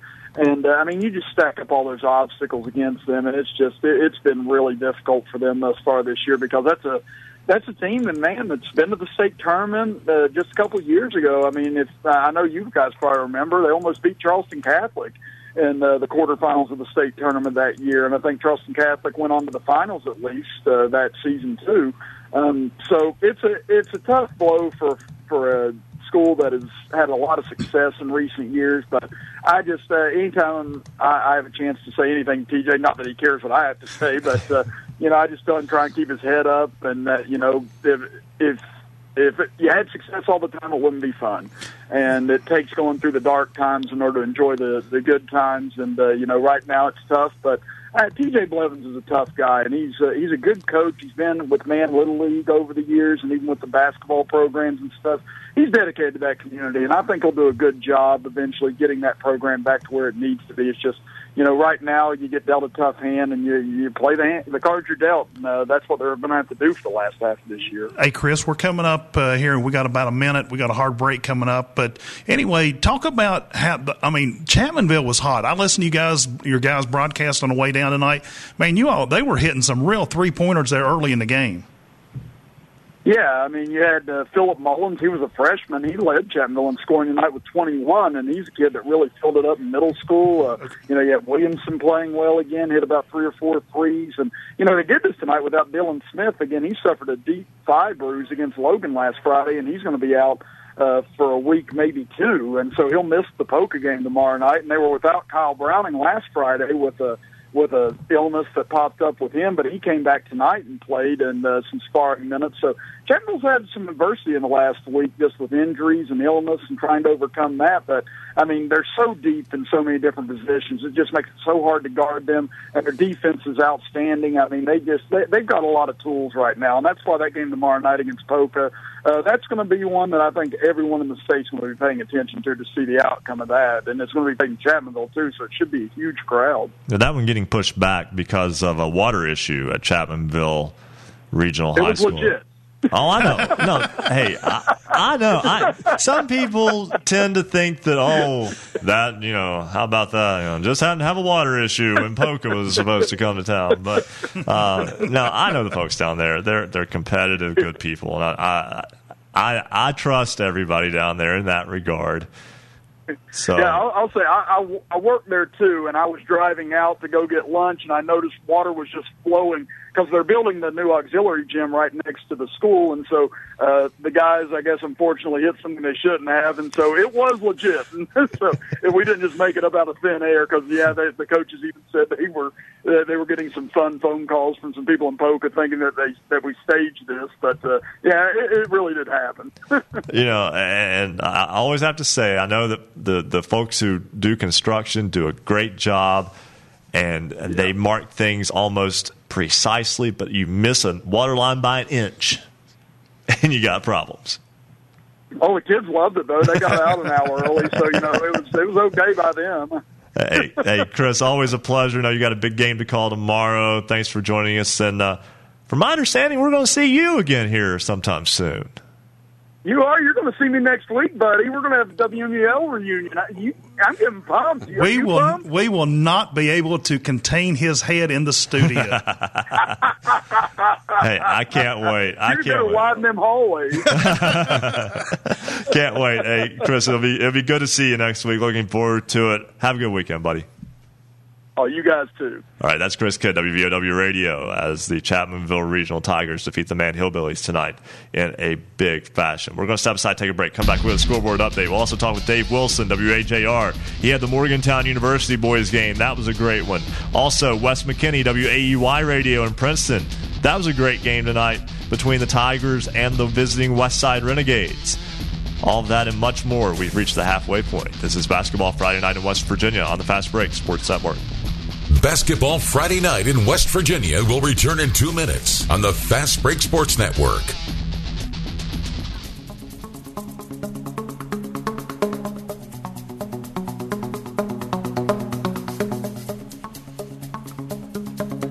High school basketball's voice in the Mountain State. Basketball Friday night in West Virginia. Reese Nichols, Clay County Panthers, joins the growing cast of Standout Athletes of the Week. If you have someone remarkable on your team or an athlete that made an outstanding play, you can nominate your team's players to become Basketball Friday Night's Standout Athlete of the Week. Each week, we consider nominees based on leadership, performance on the court, academic performance, involvement in the community, and volunteer work. Every Friday night, we select a Standout Athlete of the Week. Head over to our website, basketballnight.com, and click on the Standout Athlete of the Week tab. Fill out the nomination form. We'll take it from there.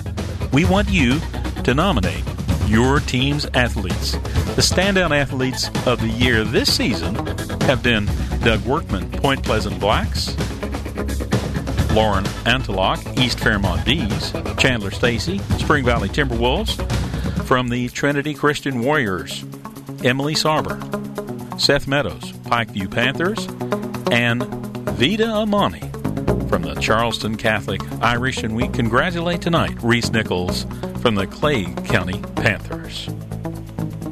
Don't forget our poll question. We've got a new one. Do you like the setup of the Hometown Invitational Tournament? We'd like for you to go over to basketballnight.com and vote in this week's poll before the end of the show. You've got till 11:45 tonight, and we'll share the results at the end of the show with you this evening. Basketball Friday night, West Virginia's high school basketball voice.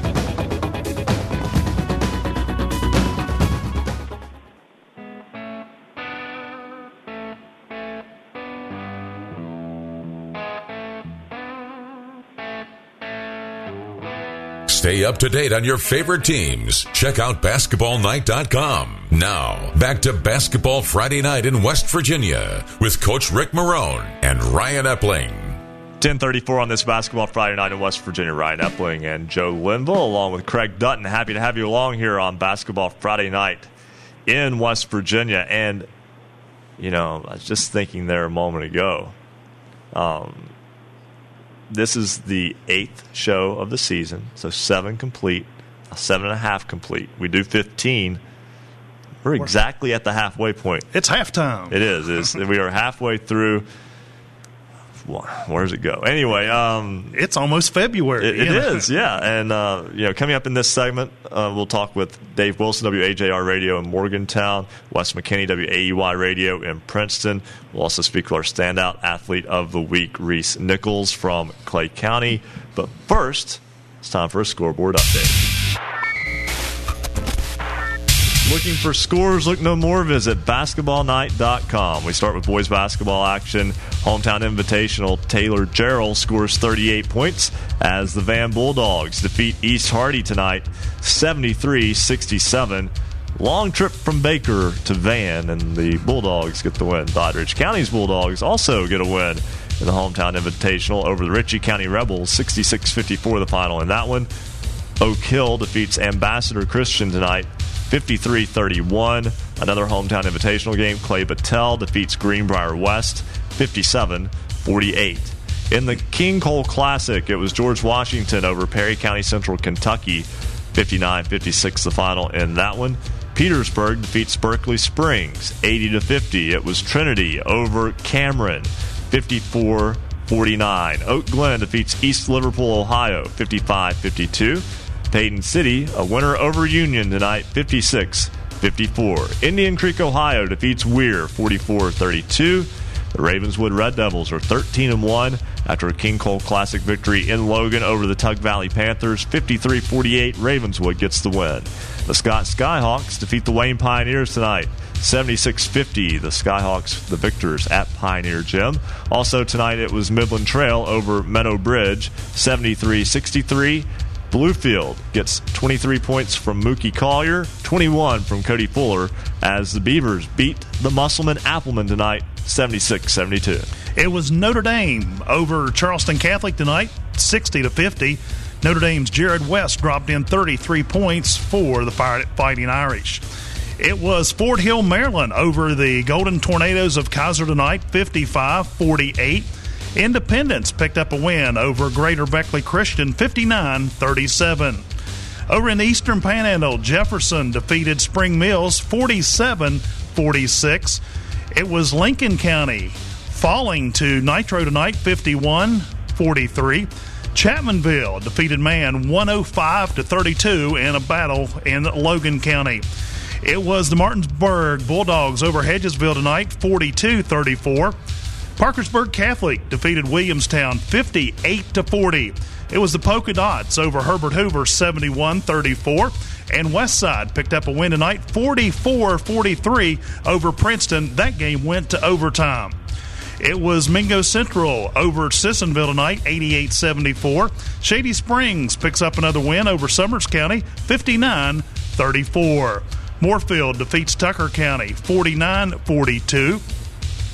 It was Morgantown over University 59 to 54 in Morgantown tonight.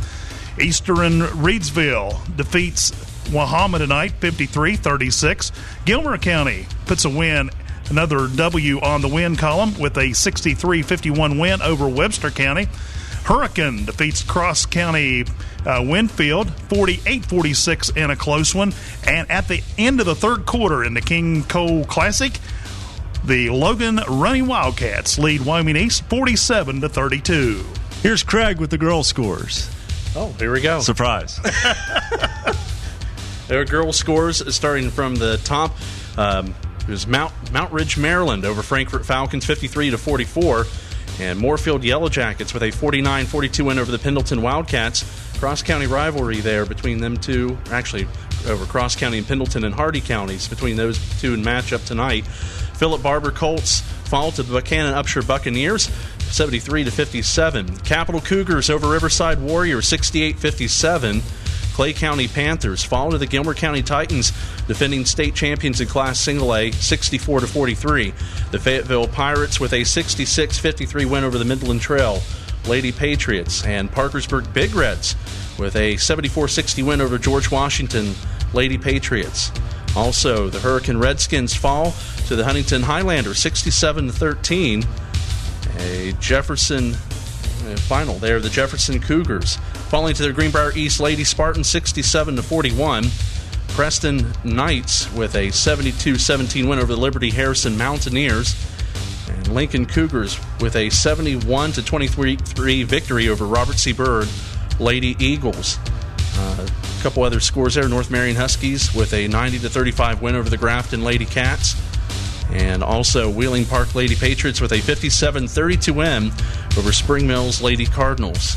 A couple other scores that are final as of right now. The Ripley Lady Vikings with a 72 33 win over Woodrow Wilson Lady Eagles.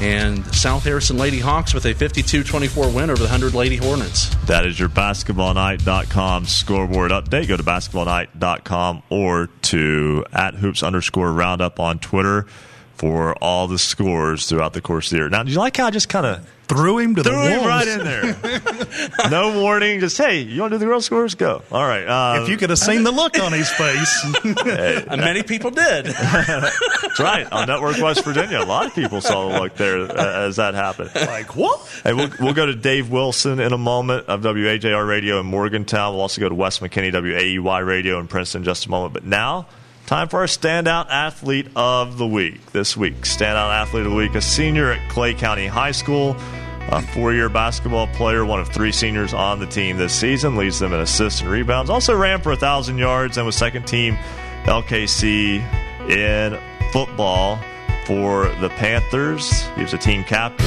running back and free safety, and an All-State honorable mention selection on the gridiron. And he has a 4.6 GPA and the president of the National Honor Society at Clay County High School. His name is Reese Nichols. He is this week's standout athlete of the week. He joins us now on the program. And Reese, first off, congratulations on being our standout athlete of the week this week. Oh, thank you. Uh, we we understand you volunteer a lot with youth sports and with the Circle of Friends Community Service Club. Tell me what you do with those. Uh, with the youth sports, our midget football league in Clay, West Virginia, we I usually volunteer there every weekend. I weekend I run the clock and stuff there, and I'm the booth for them because. And then with the Circle Friends, we usually volunteer down at the elementary school and we help out with like activities with school carnivals and stuff. And we head down there and we read to the kids every once in a while. And also I understand that uh, you have a, a several brothers in, in the home with you there. So, um, how's the sibling rivalry played out in terms of uh, competitiveness among yourselves in athletics, academics, or in whatever you do in life? Um, well, the gap between the brothers really is pretty far. So the competitiveness between some of us really isn't there yet. I have a brother that's about eight months old actually, and then my older brother is 19, going on 20. So me and him had two years where we played high school sports together in football and basketball, and that was fun. We really weren't. Well, I mean, the competitiveness was there, but really we pushed each other more and supported each other. And then my youngest brother is eight years old, and he plays football and basketball and baseball as well. And we usually try to give him pointers and stuff, make him more competitive. But sometimes he likes hearing it, sometimes he doesn't. But you know, uh, balancing your ske- balancing your schedules does it come tough or easy for you? I mean being you know involved in athletics and you know the time for school and homework and then your extracurricular activities thrown in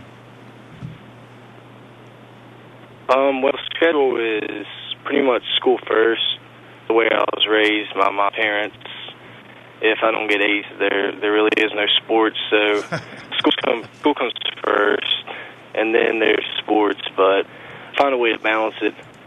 You know, just get schoolwork done. I can do sports, or if I have a game late night, I stay up a little late and do the work, and then make sure it's done by the time in the morning and get back at it the next day. Uh, one more question for you, and then we'll let you go, Reese. Uh, 4.6 GPA and planning to attend Marshall University to pursue a degree in pharmacy. What got you interested in the pharmacy studies? Um, well, I really went to pharmacy about a year ago is when I really went to decide on that. I want to do something in the medical field and a way of helping people. I, I love just helping people, and that's a really good way to do it. That's people depend on that every day, and I was really split there for a while, thinking between athletic training, fellow sports, and stuff like that, and pharmacy. But I thought I think I wanted to do pharmacy, and that's what I'm pursuing. I want to go to Marshall. Reese Nichols, our standout athlete of the week from Clay County High School. We congratulate you on that. We wish you the best of luck in all of your future endeavors. Thank you. All right, thanks so much again to Reese Nichols, Clay County High School, this week's standout athlete of the week. You can submit your um, standout athlete of the week um, nominees on basketballnight.com. We got to step aside, take a break. We come back. We'll talk with Dave Wilson, WHAR Radio, Wes McKinney, WAEY Radio. I've got Brandon Gregory on hold. There we go. Yeah, he's he's here in the building. Uh, we'll just bring him in after a while. We'll do that when Basketball Friday Night in West Virginia continues on the Fast Break Sports Network. Basketball Friday night in West Virginia will return in two minutes on the Fast Break Sports Network.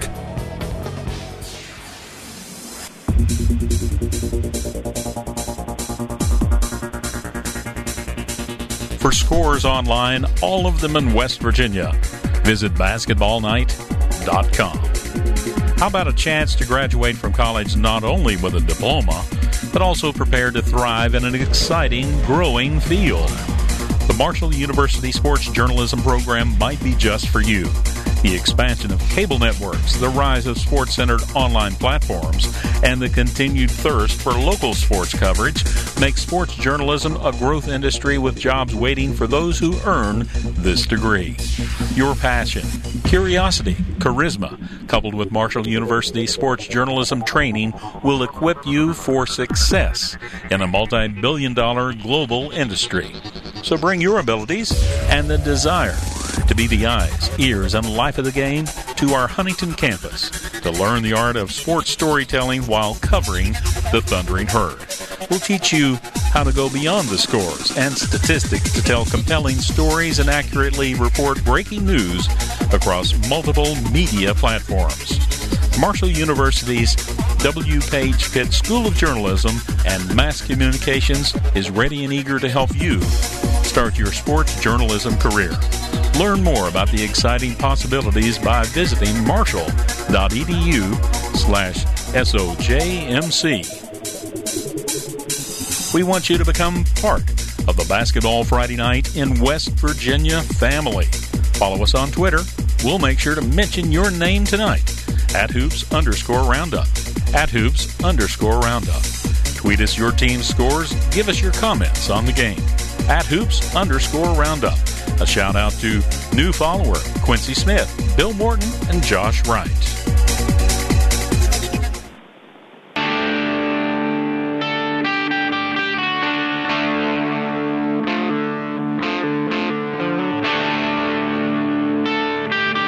Up to date on your favorite teams. Check out basketballnight.com. Now, back to Basketball Friday night in West Virginia with Coach Rick Marone and Ryan Epling.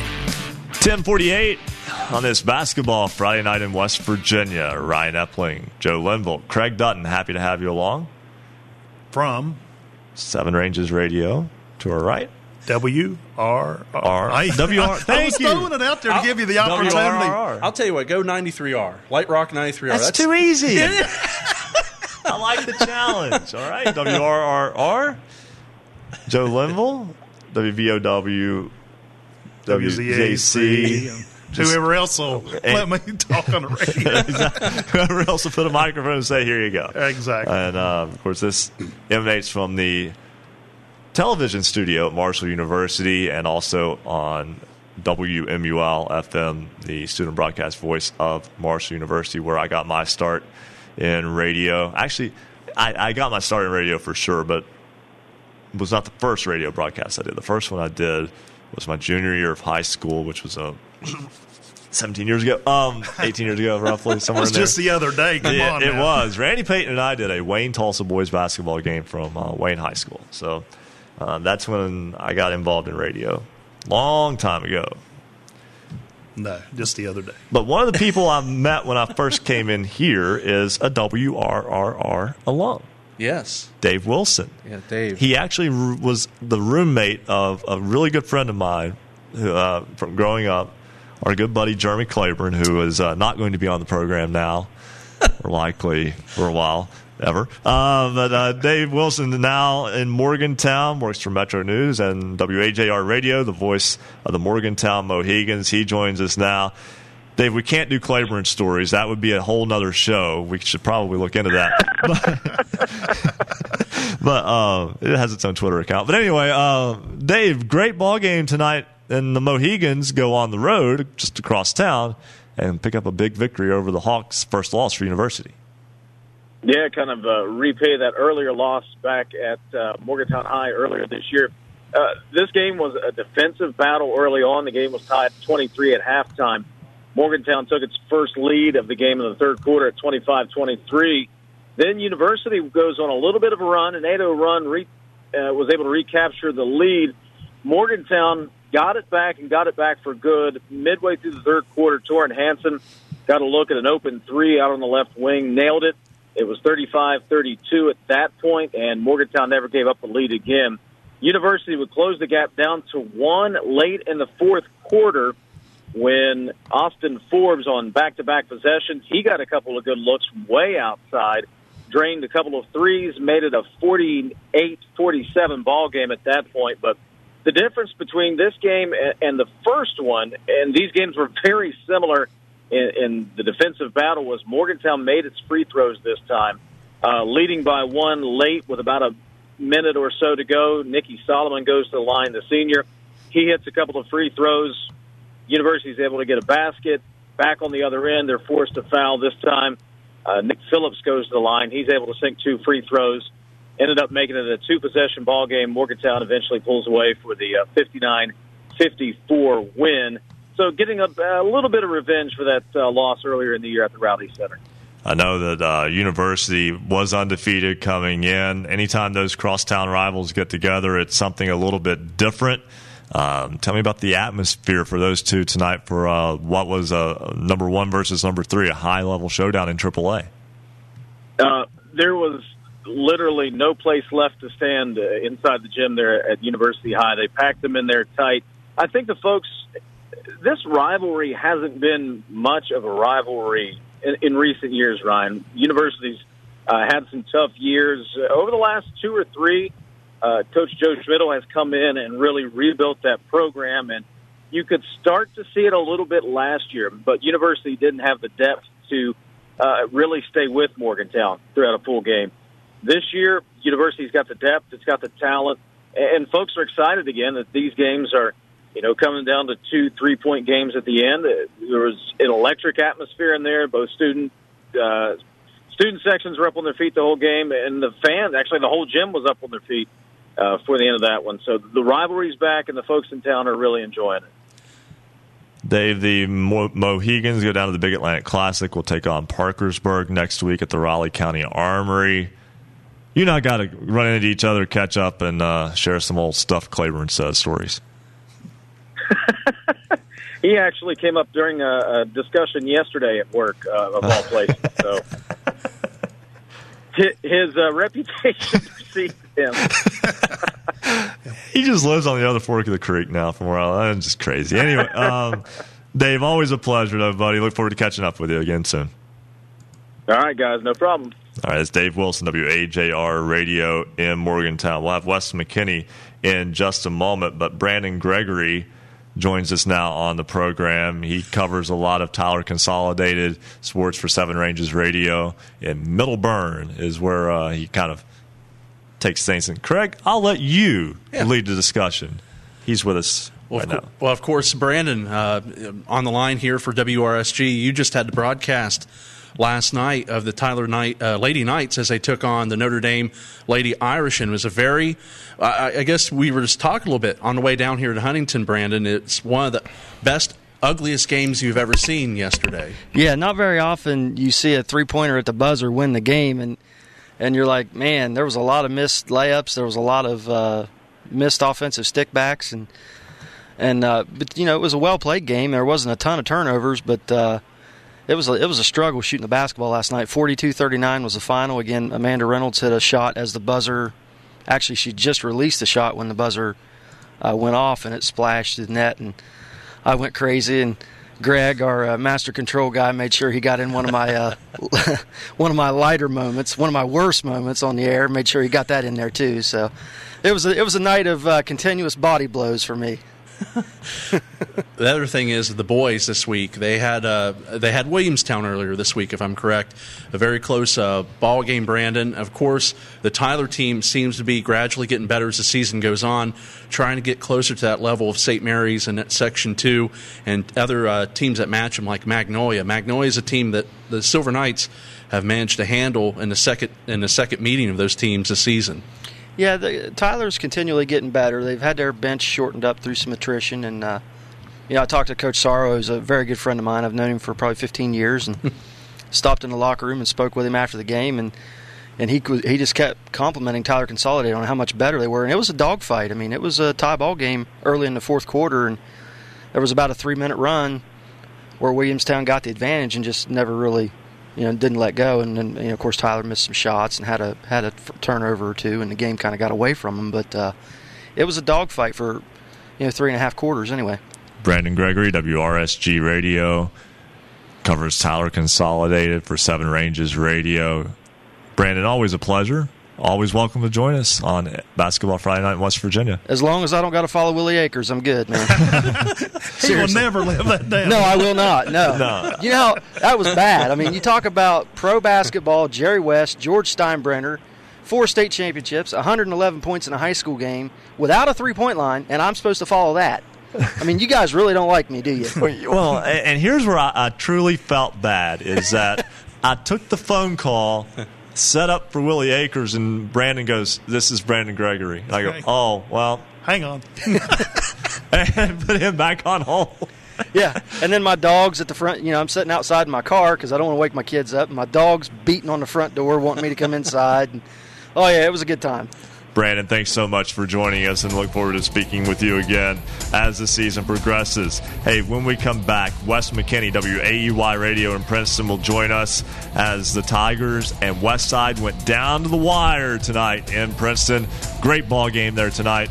He'll have the recap of that one, and we'll have much more as we get set for our third and final hour of basketball Friday night in West Virginia here on the Fast Break Sports Network. Basketball Friday night in West Virginia will return in two minutes on the Fast Break Sports Network.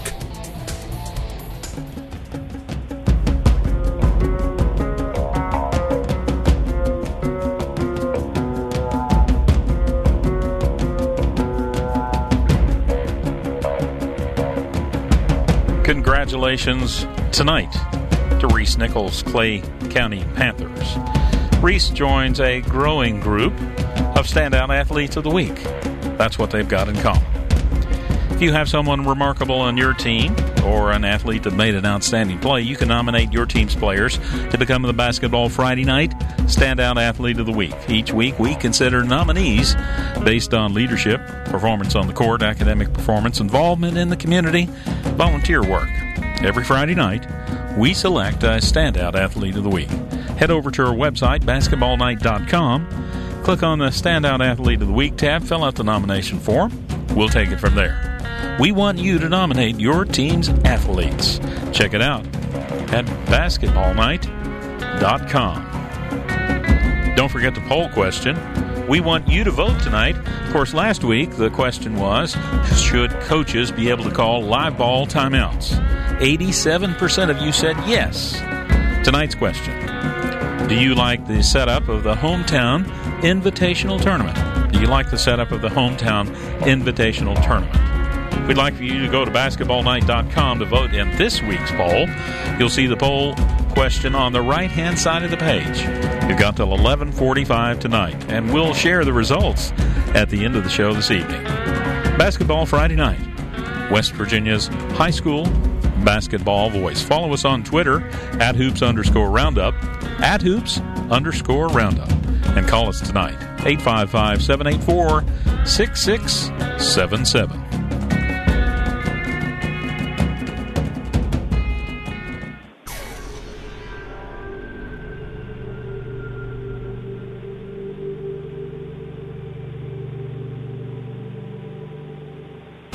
Welcome back to Basketball Friday Night in West Virginia. To join tonight's program, call 855 78 Hoops. That's 855 784 6677. Follow us on Twitter at hoops underscore roundup for all the scores all the time. And visit basketballnight.com for a comprehensive look at schedules and standings for every team in the state. Stay tuned. Another hour of Basketball Friday Night in West Virginia begins right now. 11 o'clock on this basketball Friday night in West Virginia. Fastest three hours in radio, one hour to go. Ryan Epling alongside Joe Linville and Craig Dutton. Happy to have you with us here tonight. Uh, we'll get to you a full scoreboard update in just a moment, but uh, we've, we've, we've put poor Wes McKinney on hold for long enough. Let's bring Wes into the program now, WAEY Radio in Princeton. And Wes, it was a close ball game, highly competitive game. But in the end, a difficult loss tonight for the Tigers at home to West Side, 44-43. Guys, uh, Princeton, as you mentioned, a, a one-point loss tonight. But uh, you know, I I think Princeton needs to take a look at the bigger picture here. You know that they've won two in a row coming into tonight. Uh, they were down 17 to two uh, after one quarter against Wyoming East on Tuesday night. On the road, they come back and win that game by 950 to 41. They're down six um, with about two minutes, two and a half minutes left to go uh, tonight against West Side. Things are looking a little bit bleak. They outscore the Renegades ten to four down the stretch of the game. Now West Side did help the Princeton cause by missing some key free throws over the last minute and a half or so of that game tonight, at least in regulation. Um, but Princeton finding ways to persevere. I mean, you know, uh, two three weeks ago, you know, this is a Princeton team that know, things were looking kind of dire, but they win two in a row. They really had a chance to win tonight uh, against West Side after Princeton tied the game at 43. West Side was basically holding uh, for the last shot in overtime, tied at 43. And Shea Jenkins, who just a, a magnificent score uh, for the Renegades, Drew got fouled. Uh, made one or two free throws with 3.4 seconds left to go. And credit Princeton coaching staff, credit Coach Ernie Gilliard because he gave his kids a chance to win at the end. Just shots fell a little bit short, but I, I mean, as a coach in a highly competitive game like that, all you can ask for is a chance at the end, and that's exactly what Princeton they got. They got the ball in their in the best player's hands tonight. Cade Six only had six points at halftime, finished with 25. He had the last look. It was a, about an 18 foot jumper straight on. Um, just left a little bit short, but uh, you know, guys, Princeton really, uh, you know, it may not show record wise, but Princeton, I think, really starting to come on. But they're going to get their biggest test uh, in a while because they're going to get a hostile Musselman team coming into Princeton tomorrow night. Yeah, Musselman continues its uh, Mercer County swing tomorrow, coming off of a loss tonight at Bluefield. Uh, the Musselman Applemen will be in Princeton tomorrow, and sometimes, Wes, we get caught up in wins and losses, but I think it's important to note, and I think you captured this right there. It's important to note the level of play at which the team is performing, and if Princeton, win or lose, performs at a, a higher level than it did the previous game, that's still a step in the right direction. Yeah, exactly. You know, and I mean, I think Princeton's probably going to kick themselves a little bit. Uh, they're trailing by six at halftime, and me and my broadcast partner Eric Lester counted at least at least five or six just wide open layups that Princeton got in the first half. I mean, they could have easily been leading by six or eight in, in, at halftime instead of trailing by six, and then you get out rebounded by twelve against a, a West Side team that finds ways to make shots, and you know you're you know you're, you're probably going to lose something. I think that's the two big things that Princeton want to take away is, is the fact they got high percentage shots, but they couldn't finish them. Um, and then when you out out rebounded out rebounded by twelve, that's that's a big problem as well. But you know, I, I think Princeton, like I said, starting to play really good ball. They're going to find out. I think kind of where they're at tomorrow night against Musselman. You know, I was I was listening to your guys' conversation about an hour ago about Region Three here in Class AA. I mean, you're talking so many good teams at Princeton. Yeah, they're out of the MSAC now, but man, every night they play against one of these Region Three teams in Class AA, it's it's a challenge and it's a fight. So you know, Princeton's going to have the work cut out for them tomorrow night. I think everyone understands that was the number five team in Class AAA coming in. Um, but you know, I think this is a good, uh, a real good test to see where Princeton really is heading into next week when you play uh, your home game against Graham, and then you're going to get Woodrow Wilson and then either Ripley or University at the Big Atlanta Classic. Should be a lot of fun. Wes McKinney, voice of the Princeton Tigers. Thanks so much for joining us tonight. Have a good weekend, Wes. Thank you, guys. All right, and now we need to get a full scoreboard update. Joe, I'll let you take the girls' scores tonight, and then Craig and I'll split up the boys' scores. Joe, take it away. Looking for scores? Look no more. Go to basketballnight.com. On the girls' side of the scoreboard, it was Mountain Ridge tonight over Frankfort 53 44. The Lady Knights of Point Pleasant pick up a win over Hannan 54 to 26. It was Moorefield defeating Pendleton County 49 42. It was Clay Battelle, the Seabees, picking up a win over the Lady Wildcats of Paden City 56 33. Buckhannon Upshur goes to 15 and 2 on the season with a win over Philip Barbour 73-57. In the battle in Charleston, it was the Capital Cougars over Riverside. Lady Warriors fall 68 to 57. Gilmer County, the Titans pick up a win over Clay County 64-43. Fayetteville, the Pirates defeat Midland Trail 66-53. Parkersburg Big Reds over George Washington tonight 74 to 60.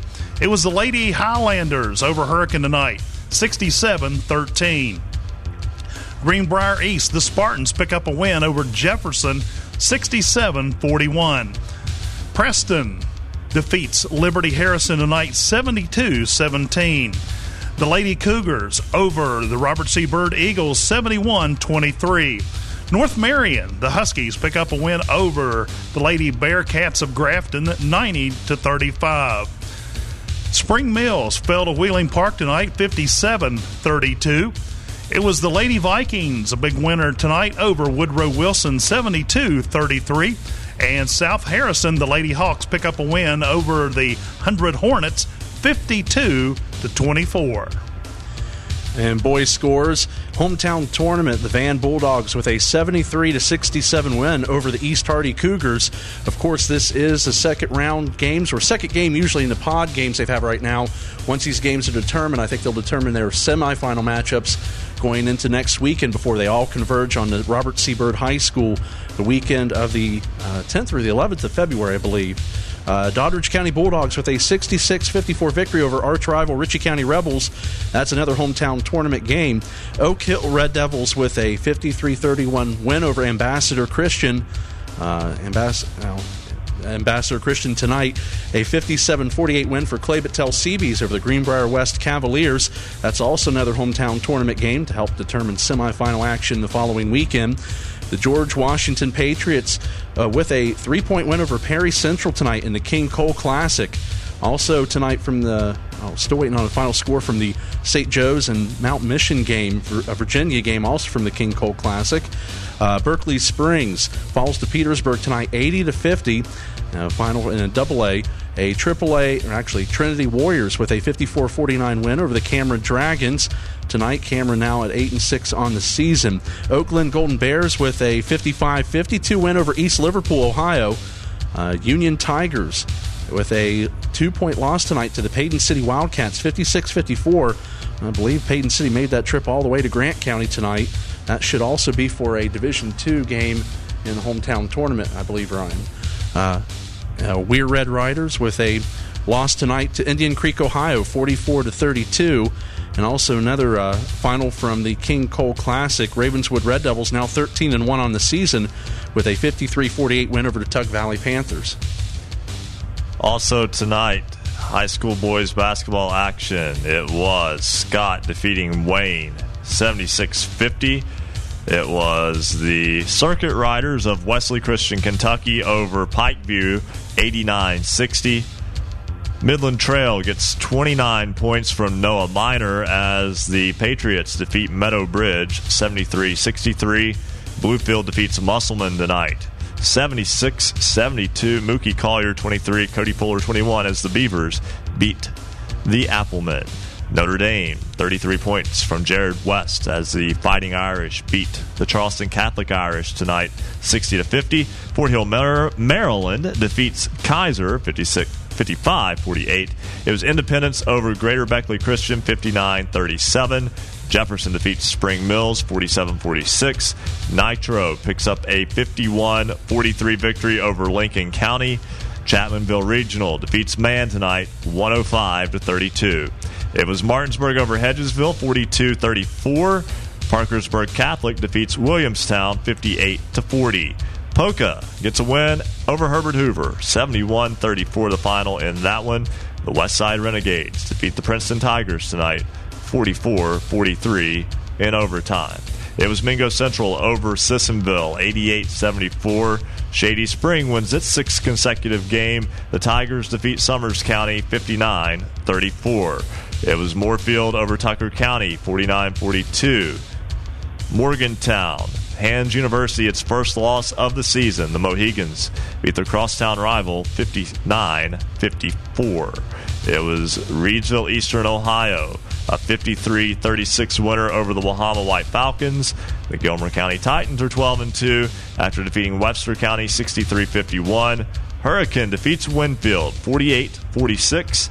And final from the King Cole Classic 21 from freshman David Early as the Logan Wildcats defeat the Wyoming East Warriors 64 58 at Willie Akers Arena. As a check of your basketballnight.com scoreboard.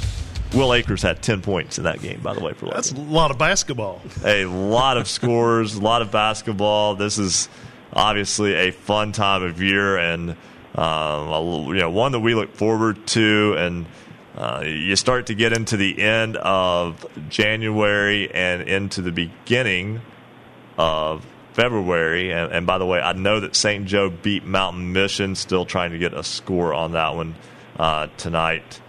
Um, in a game that was played at the Logan Fieldhouse as part of the King Cole Classic. Um, and, a, and a pretty sound win for St. Joe, too. They were up by 30 in the third quarter of that one as well. But, um, Craig, this is a point in time where uh, you start to see teams maybe tighten up their rotations a little bit. The yeah. feeling out process is, is sort of waning a bit, and now you see teams want to start their ascent to playing their best basketball you can because the discussion for sectional seedings want to come up now amongst fans, and I'm sure the players, you know, that that burden is off their back now. You worry about some teams getting in from football, but this point of the season now, you're in full swing. You're in the you're the tail end. You're the final make the final push, and it's been a really good winter. Not a lot of snow. And uh, our team's been able to get a lot of their schedule in up to this point. So I think Ryan, Joe, I, I completely agree with that. The, the teams are at this point they want to be able to get their rotations tightened up. I think most teams at this point are going, you know, they have, have a go-to guy. And we see by the scores tonight, very narrow scores throughout the state of West Virginia this evening. You're going to continue to see that as it goes on, especially going back to that University Morgantown matchup. One of the things you could have said also to Dave, and you never know, that could be a matchup you see two more times yet in the sectional and maybe even the state tournament, the way those two teams have been playing one another. You know, you you talk about it. I mean, we're in the home stretch. Yeah. You know, you now's the time that you want to, you know, s- start being very close to your peak because you know sectionals are just around the corner. With so many scores in, that means we're going to do our power ratings. We're going to do that when we come back here on Basketball Friday night in West Virginia on the Fast Break Sports Network. Basketball Friday night in West Virginia will return in two minutes on the Fast Break Sports Network.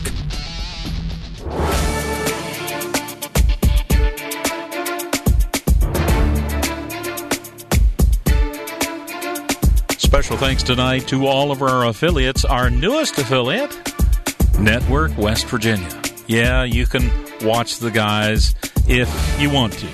But you can also listen on great radio stations throughout the Mountain State, including Talk 92.5, WTHMLP, Ravenswood Ripley, 94 Rock WRLF Fairmont, Power 92 Radio, 92.3 FM WYRCLP Spencer, 104.5 FM WASBLP Huntington, 97.9 FM WSPWLP Parkersburg, 101.1 FM WVWPLP Wayne, Knights Radio, 91.5 FM WRSG in Middlebourne, Talk Radio WRNR Martinsburg, 740 AM, 106.7 FM WHFI Lindside, 95 The Sports Fox, WBES Charleston, 950 AM, 101.9 FM and 1290 AM, WVOW Logan, Light Rock 93R, WRRR St. Mary's 93.9 FM, 90.7 FM WFGH Fort Gay, WMTD The Ticket 102.3 in Hinton, 98.5 FM and 101.5 FM WQAZLP Edmond, Beckley, 101.7 FM WYAPLP in Clay, and of course Marshall University's flagship station, 88.1 FM WMUL in Huntington. Thanks again to all of our affiliates because you help us make basketball Friday night in West Virginia happen.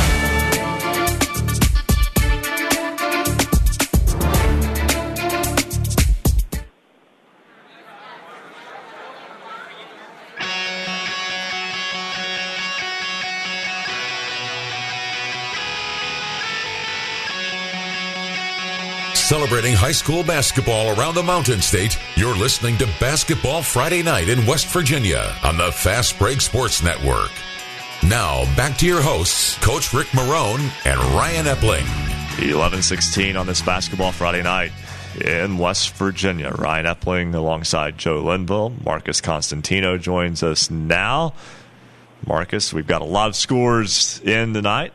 That means more data for the power ratings and our chance to, to update them and see where people stand because there were some big matchups tonight and a couple of games that maybe changed the ratings a little bit. Yeah, we've got a little bit of shuffling around tonight. Uh, we've already got the data in from tonight for the basketballnight.com power rating, starting with girls AAA. Huntington hangs on to the top spot. Buckhannon Upshur up into number two. Buckhannon Upshur, the Buccaneers, with a 14 and 2 record. South Charleston down one to number three. Greenbrier East coming in at number four. Martinsburg moves up to round out the top five. Going into girls double A, Bluefield holding on to number one, 14 and 1 on the year. North Marion, the Huskies, in at number two. Winfield, number three.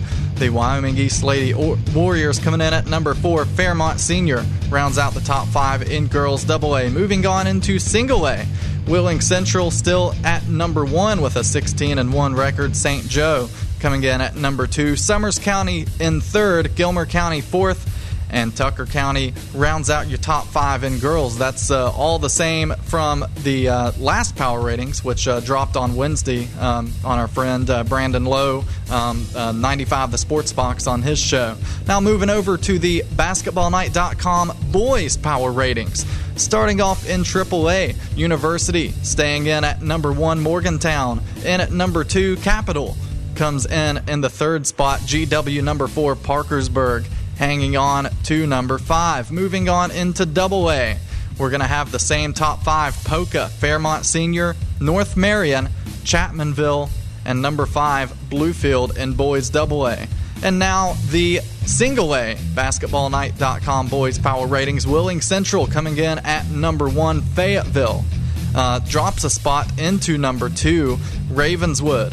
At number three, Notre Dame. Number four, Gilmer County. Jumps up one spot to round out the top five, and that's your basketballnight.com power ratings. They'll be online in just a moment at basketballnight.com. Thanks so much, Marcus. Marcus puts a lot of work into everything that gets done around here, including those power ratings as well. And uh, Joe, unfortunately for our good buddy Coach Rick Marone, his Tolsia Lady Rebels fell last week to St. Mary's. We you know, we we we know Coach Marone, so we root for Coach Marone. We don't root against anyone else, though. And it was just kind of like we were hoping that, that, that he could get that team up to number one because that's a team that's actually about a 500 team, but was winning all of its in-state games. Right. They they were having trouble. Well, they'd went to you know down to the Smoky Mountains, the Smoky Mountain Classic, and so forth, and and uh, you know.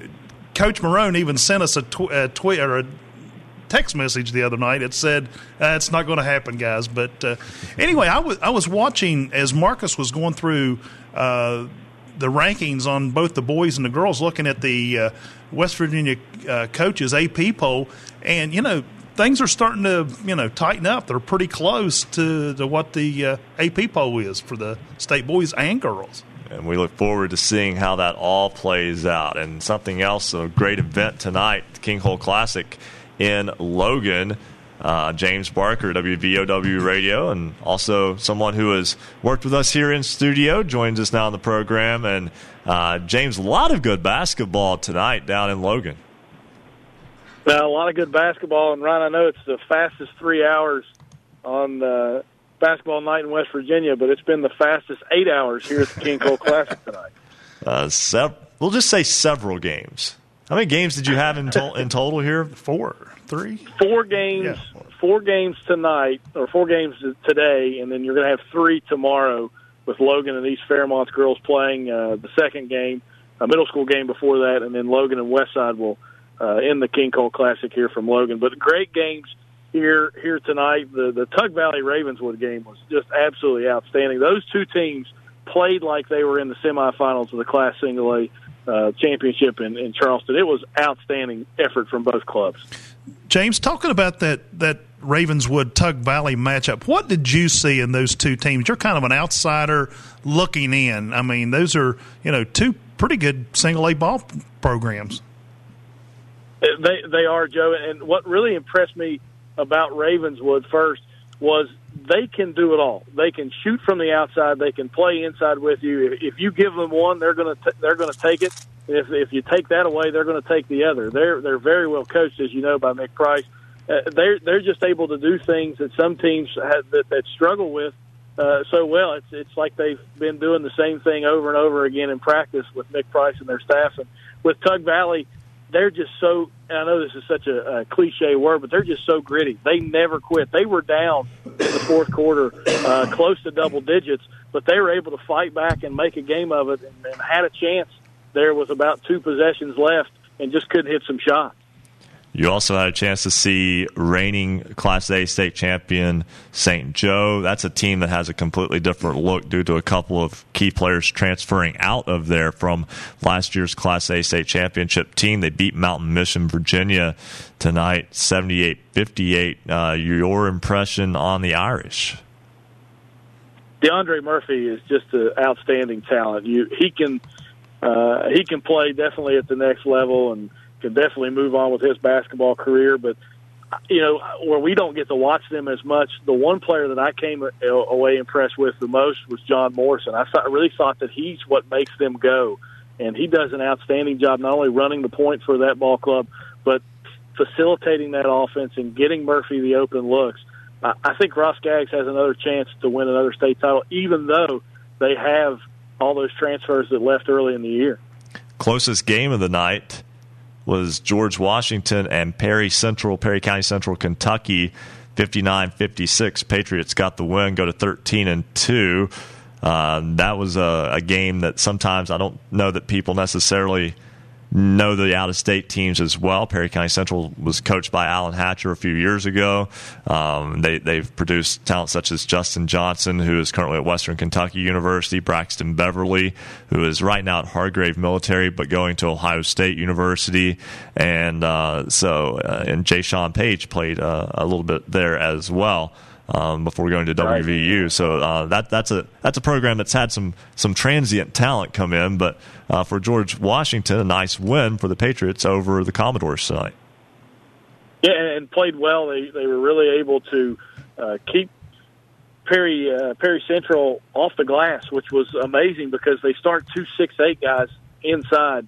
Uh, both are uh, transfer students from Nigeria, and and then they've got some kids that can shoot from the outside as well. It was a, a great defensive performance by Rick Green's club, and really, it wasn't a lot of offense until the second half of play, and uh, the Patriots were able to finally kind of pull away. The, the score is a little bit closer than it was. Uh, the game was in that contest, but uh, credit Rick Green's club, great defensive performance. I didn't think they were going to able be able to match up with the Commodores on the inside, but they played outstanding. And uh, that that Perry County Central Ball Club, by the way, now sixteen and six. Uh, with that loss, they just lost in overtime to Lexington Catholic. Uh, their previous time out, one of the premier programs in the state of Kentucky. Now the nightcap, Logan. Uh, got off to a little bit of a slow start. Wyoming East kind of blitzed the Wildcats out of the gate, but those running Wildcats uh, picked it up late in the first half, took the lead into halftime, and pulled away from Wyoming East the second half. Yeah, 18 to 7 lead for Wyoming East after the first quarter of play. Logan goes on a 13 to 0 run to retake the lead and get their first lead of the game. And from then on out, it was really uh, Logan just dominating, in control of that game. Uh, David Early finishes with 21 points. Dino No with 13 points, two highlight slams. I'm sure Fuji will have them on Twitter eventually, probably like right now, uh, for you guys to watch there uh, in the studio. So two highlight dunks from Dino No, but Wyoming East wouldn't go away. John Sims able to hit some shots from the outside and early able to close it out the foul line, gave you your score 64 to 58.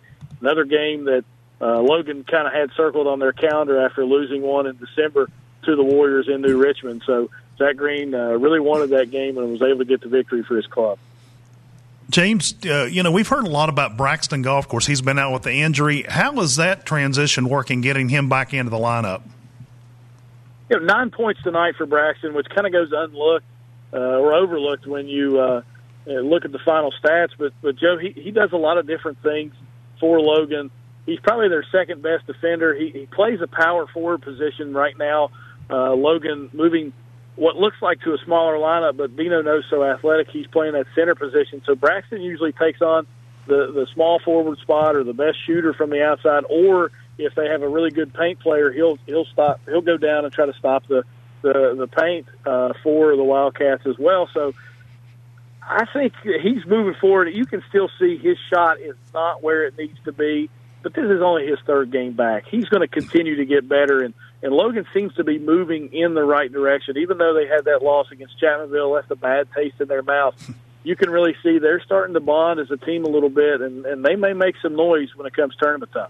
Yeah, that was the first time since 1950 that Chapmanville had beaten Logan in basketball, and um, you know that that's a big that's a big moment in time for the folks from Chapmanville. I know for Logan, that kind of hurts the pride a little bit, but that's such a great program at Logan over the years. That I mean, you put yourself out there enough times, somebody you, you will lose uh, eventually uh, a rivalry type game like that, but doesn't really change how your season can go. And the Wildcats have certainly bounced back from that loss very well. James Barker, WVOW Radio in Logan, always a pleasure. I know you've got to watch a big day of basketball. Get you a good night's sleep and get ready for some more hoops tomorrow. Yeah, we'll be right back here for the King Cole Classic tomorrow, Ryan. Thank you, and uh, thanks for all you guys do. And uh, I miss being on set with you guys at basketball night.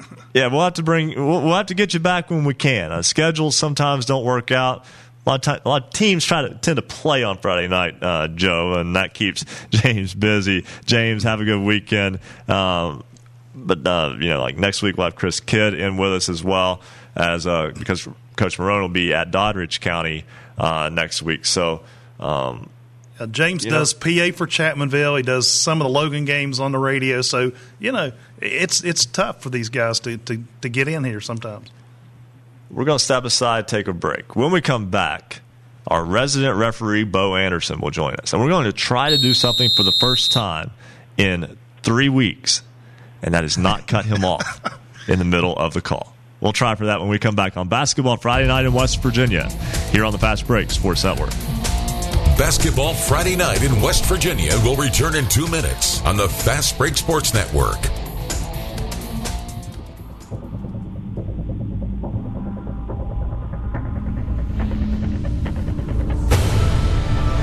Every Friday night from 9 to midnight, we're the home for high school basketball in the Mountain State. Basketball Friday night in West Virginia.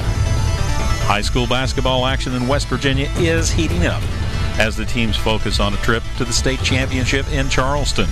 Stay up to date with your local team and its progress all season long with Basketball Friday night in West Virginia. For three hours every Friday night from 9 to midnight. Listen online or on great radio stations throughout the Mountain State, or you can even watch us on Network West Virginia. Don't forget tonight's poll question. Do you like the setup of the Hometown Invitational Tournament? Go to basketballnight.com to vote in this week's poll. You'll see the poll on the right hand side of the page. And we're going to share the results with you at the end of the show this evening. We want you to become part of Basketball Friday Night in West Virginia, part of our family. Follow us on Twitter at hoops underscore roundup, at hoops underscore roundup. Tweet us your team score, give us your comments on the game, or tell us anything you'd like for us to know. And you can call us tonight too, toll free, 855 784 6677. 855 784 6677. And a shout out to some of the new people following us tonight. Thank you, White, Mango, Allison Fisher, Quinn Robbie, Gazette Mail Preps, and thank you for all the information, Gazette Mail, you've sent us. We appreciate that. Brooke, Garrett Haggerty, BWJ23, Chase, Brian Trump, Patrick Francis, Paul Williamson, all followed us on Twitter.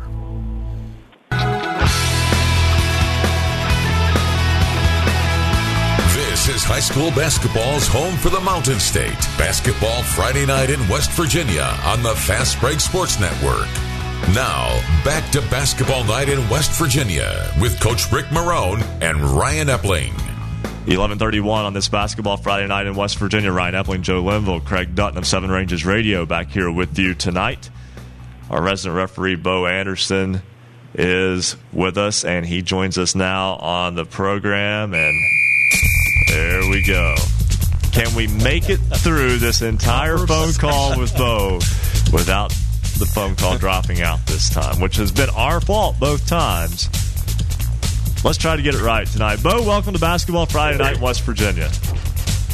Well, I tell you what, Ryan, I've called more technicals on you in the last week since I've been waiting to get back on the show than I have my entire life. But we didn't hear the whistle. Sorry. I'm just glad you don't have to write those up for me every time because I don't take it Oh my goodness! I tell you what, I felt like the last two weeks. I felt like I was on the Verizon commercials. The old one say, "Can you hear me now?" uh, I never did get through. Well, I, I think we'll have you. I think we've got everything squared away. We've got you set to go here, Bo. We've got some questions for you. I'll let Craig throw out the first question for you. Yeah, Bo, I don't think I've ever had you in Northern West Virginia. I do all the PA for St. Mary's High School, but uh, that's one thing that always comes about is is with, with with officiating. It's always very tough with the fans, but I've always felt. How's your opinion on this when it comes to support staff with the books, the clock, the public address, and even the school staff? Do you feel that they are an extension of the official officiating? Because I almost feel that's what has to be. And it's hard. You go into you go into some schools and you know there's some people that feel they're a little they're a little impartial, you know, towards their own teams. But at the time, you know, would you say that those people should always strive and be the extension of an official from week to week? Uh, that's a good question. And you've seen me before, Craig. Uh, I've been to St. Mary's. Uh, you probably would recognize me if you saw my face. Uh, Probably so. I, I, I just there's so many that come in there for boys and girls games, and it, it- over the years I've you know been there from the old school to the new school. But yeah, go back to that question there. I mean, I, that's how I feel that the officials are always need that support because I know it's constant noise from one side to the next. And me personally, as a public address announcer. I always get annoyed whenever the officials are having a ru- are given a rough time by the fans. I've always felt that way. Well, and I appreciate that, uh, no doubt. Uh, yes, uh, the bookkeepers, uh, the timekeepers, uh, those people they they are supposed to be impartial. They are, especially the bookkeeper and the timekeeper, are supposed to be impartial when it comes to uh, how the game is run. They should be an extension of us. You're correct. And the sports annou- or, or the announcers, excuse me, the PA announcers. You know they you know, they have a tendency to be able to, you know, set the tone. And yeah, you know, when you're doing introductions, you know, you're going to, you know, whoever's team that you're announcing for is going to make it a little exciting for for that particular uh, team, obviously. And you know, that's part of the game. But uh, yeah, and you know, as far as the ads go, I mean, all the ads that I have, uh, you know, been through for throughout the years, I, I've never really ran into an athletic director that was impartial, you know, and acted like that, you know, we didn't do our job, uh, you, you know, uh, and that's what they need to do. I mean, you know, uh, you know how your trip is from St. Mary's down there. So whenever I come up to St. Mary's to a game, I didn't drive two and a half hours to care about who wins or loses the ball game. And that's Yeah. what a lot of people don't understand. I drove two and a half hours to just do my job, get in and get out, and certainly do appreciate, uh, you know, the ads uh, that I've dealt with through all, all these years.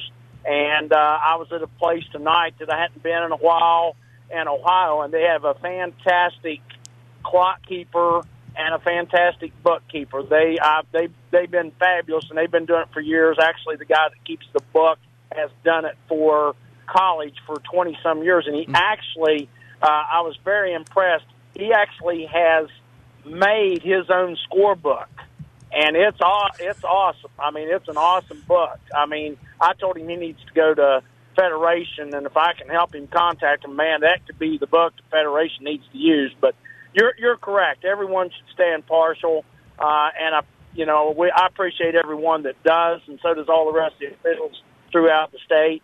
But um, sometimes we don't get treated the greatest. But you know we're human beings. Uh, we're going to make mistakes.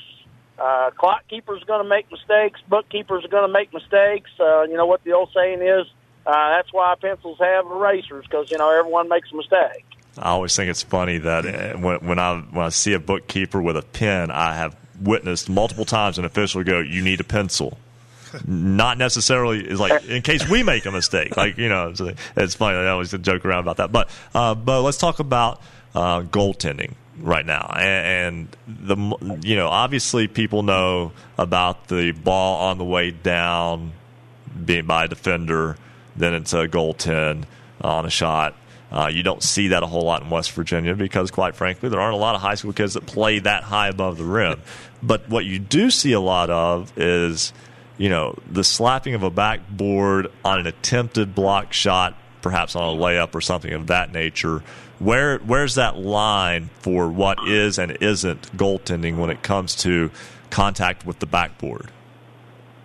Okay, well, contact with the backboard is never going to be basket interference or goaltending. If a player is playing a shot and tries to block the shot and misses the shot and contacts the backboard, even if the ball's on the rim and that contact of the backboard causes that ball to vibrate out, it's still not basket interference or goaltending. Basket interference is on the rim, within the cylinder, they go straight up to the roof, in the basket, and it includes the net and the rim. The backboard has nothing to do with basket interference and goaltending.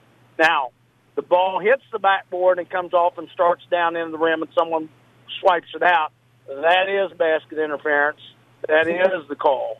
But backboard being vibrated, not intentionally, but playing the ball, even if the ball's on the rim and it knocks it out, and of course, again, page 1200 of the fans manual, that's going to be a basket interference. But by rule, you cannot have basket interference or goaltending by the mere striking of the backboard. I think a lot of people might have learned something right there. I think so. And Yeah, that's- I- I did. th- This is exactly why we have Bo on. We appreciate Bo taking the time to talk with us. And and you were just mentioning bookkeeping. I want to bring up uh, something, and I don't. This isn't necessarily a question, but I know that you've probably seen things of this nature as well over over time. Uh, I was at a game last week, and uh, visiting book unfortunately is one of those situations where the team had a different number for the same player for a road and away jersey and they or a home and away jersey had different numbers and unfortunately they put the home number down when they were the away team they check the girl in she gets a technical or not she but the team gets a technical foul for her number not being correct in the book and the head coach slams his clipboard and breaks it and then yells at his bookkeeper at what point do you protect the bookkeeper from his own coach? Oh, well, that could be an immediate technical too. Um, obviously, you know, unsporting doesn't have to be. Um, and actually, I was involved in a game once uh, where uh, my partner called a technical on a coach because he was really using bad language towards his team very loudly. And I'm talking language, and you know, I'm not going to use this language over the radio, obviously, No, or any no, other time. no, but no. any anyway, it's unsporting. Uh, it doesn't have to be towards the officials. It doesn't have to be towards you know the it's it's the the sportsmanship comes into factor there, and you know the bookkeeper's going to make a mistake. I'll guarantee you that coach has called out his wrong play at some point in time, or he's and the bookkeeper didn't scream at him. So you know it that could be unsporting too. Yes, Uh, Bo, assess a technical foul for unsportsmanlike conduct.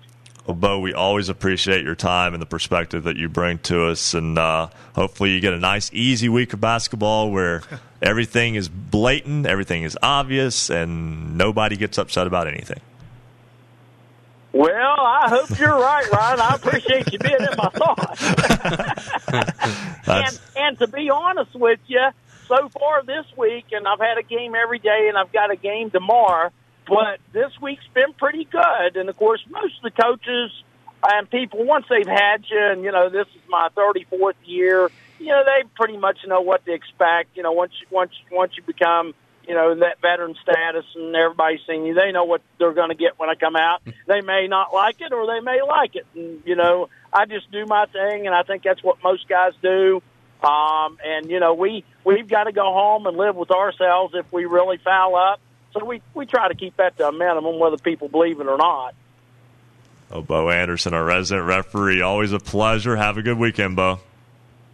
Hey, thanks, guys. Appreciate it. I enjoy this show.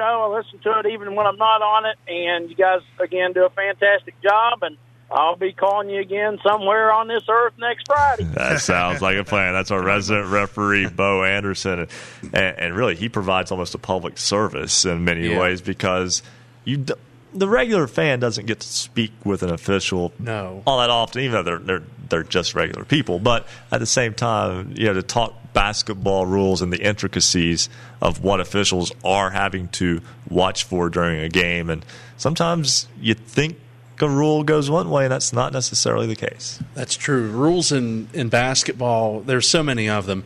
And that's one thing from a fan's perspective. You need. I always feel you need to think before you say something at a game. It's always good to have something said if you feel it's something at the moment, but don't keep pushing it. Those officials are thinking it through themselves right now. Officials, I've seen them change their calls. You know, if they get to talking to coaches, they'll say, uh, "You know what? Let, let's think this over a little bit. I am going to award the ball to this team, or, or in a dead ball situation." And I think a guy like Bo, you know, you need to have guys like him because there's always a constant demand for officials in West Virginia. I know that the SSAC is constantly looking for guys wanting to come out and become officials, and that is a dire need, and also support staffs from the many schools in West Virginia as well. And Craig, you said something there. You know, don't keep you know pushing your point, Yeah. but maybe do it in the form of a question. Yes. Ask instead Yes. of you know. Yes, very you true. made a mistake. You know, you made a mistake. And, and, and I want to say this as well to all the coaches out there who, uh, if there's a mistake in, in their official book that causes them to get a technical foul at some point, at the end of the day, coaches are the end of the line responsible for the book. You check the book for yourself. Yes. And if you don't, that's on you. That's my opinion on it. Don't get mad at the bookkeeper, who in some cases might be some high school kid who's just trying to help you out because you don't have anybody that can do it for you. Uh, so I was going to mention that uh, maybe as an additional question to Bo is because we had an issue like that with Parkersburg Catholic girls uh, and Frontier for our invitational game.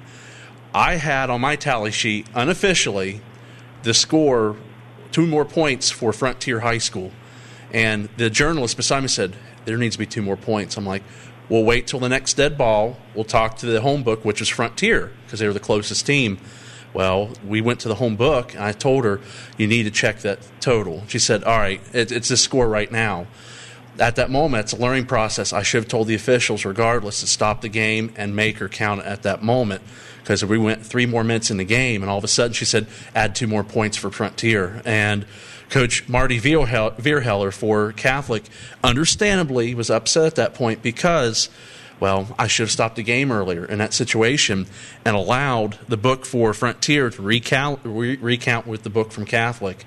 And that's one of those situations where if that game had gone final, I don't know, you probably still would have given the win to Parkersburg Catholic if they had come back in that one.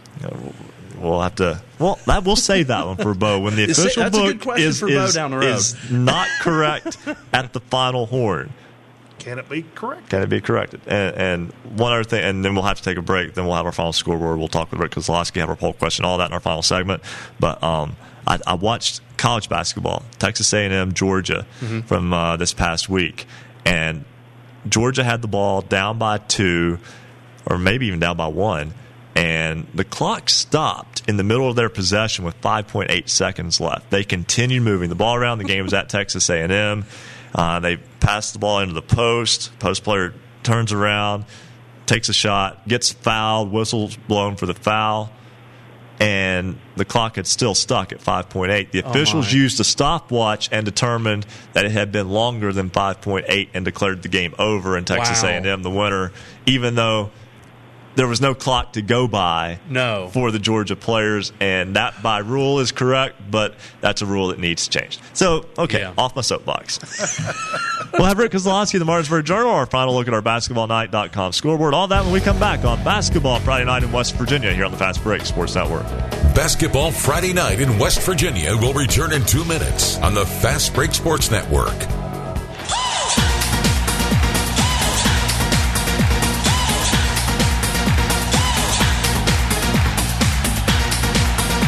Big thanks tonight to all of our affiliates, including our newest affiliate, Network West Virginia. Yes, you can watch the guys too. If you've got Network West Virginia, just tune them in there. And also, we're on great radio stations throughout the Mountain State. We want to thank all of them for carrying Basketball Friday night in West Virginia. And those stations include 92.5, WTHMLP in Ravenswood, Ripley, 94 Rock, WRLF Fairmont, Power 92 Radio, 92.3 FM, WYRCLP in Spencer, 104.5 FM, WASPLP Huntington, 97.9 FM, WSPWLP Parkersburg, 101.1 FM, WVWP Wayne, Knights Radio, 91.5 FM, WRSG Middlebourne, Talk Radio, WRNR, Martinsburg, 740 AM, 106.7 FM, WHFI Lindside, 95, The Sports Fox, WBES Charleston, 950 AM, 101.9 FM, and 1290 AM, WVOW Logan, Light Rock, 93R, WRRR St. Mary's, 93.9 FM. 90.7 FM WFGH Fort Gay, and the ticket WMTD 102.3 Hinton, West Virginia, 98.5 FM and 101.5 FM WQAZLP Edmond, Beckley, 101.7 FM WYAPLP in Clay, and of course Marshall University's flagship station 88.1 FM WMUL in Huntington. For scores online, all of them in West Virginia, visit basketballnight.com.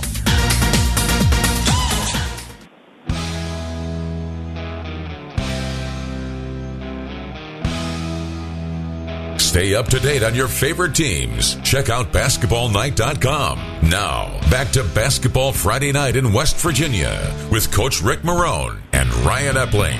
It's 1148 on this Basketball Friday night in West Virginia. Ryan Epling alongside Joe Linville, and we have Marquez Davila with us now. And um, we'll go to the phone lines, Rick Kozlowski, in a moment, get our final scoreboard in a moment as well. But first, it's time for our basketballnight.com poll question. Marquez, making your debut on the show.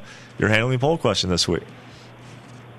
Yes, our poll question of the week is Do you like the setup of hometown invitational tournament?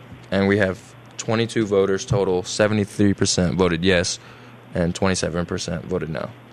And this week's question on basketballnight.com will be about the shot clock or the potential of a shot clock in high school basketball in West Virginia. Our question this week, you have the question? I'll do it. Uh, the question this week on basketballnight.com is do you want high school basketball in West Virginia to go to a shot clock? Several states have, most states have not. You can answer yes or no. It's that simple. Go to basketballnight.com. Poll question will be up through uh, next. It'll be it'll go on at midnight, I believe, and then be up through eleven o'clock uh, next week on the show. And Marquez, welcome to uh, the basketballnight.com family.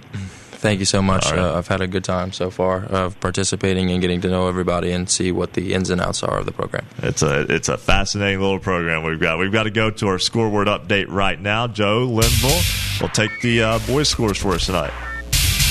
Looking for scores? Look no more. Go to basketballnight.com. It was the Van Bulldogs over East Hardy tonight, 73 67. Doddridge County over Ritchie County, 66 54. It was the Red Devils of Oak Hill with a 53 31 win over Ambassador Christian. Clay Battelle defeated Greenbrier West 57 48. St. Joe defeated Mountain Mission in the King Cole Classic tonight 78 58. And it was the George Washington Patriots over Perry Central Kentucky 59 56 game also in the King Cole Classic. Petersburg down Berkeley Springs 80 to 50.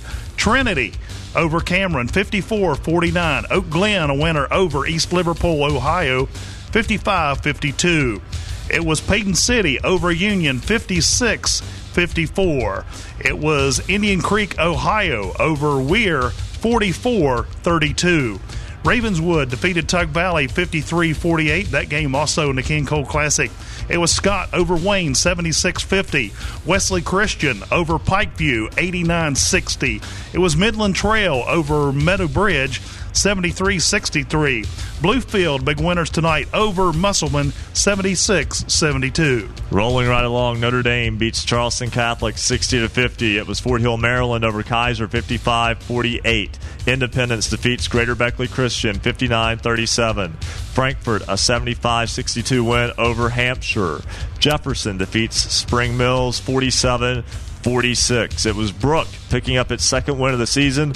The Bruins defeat John Marshall tonight in Moundsville 54 38.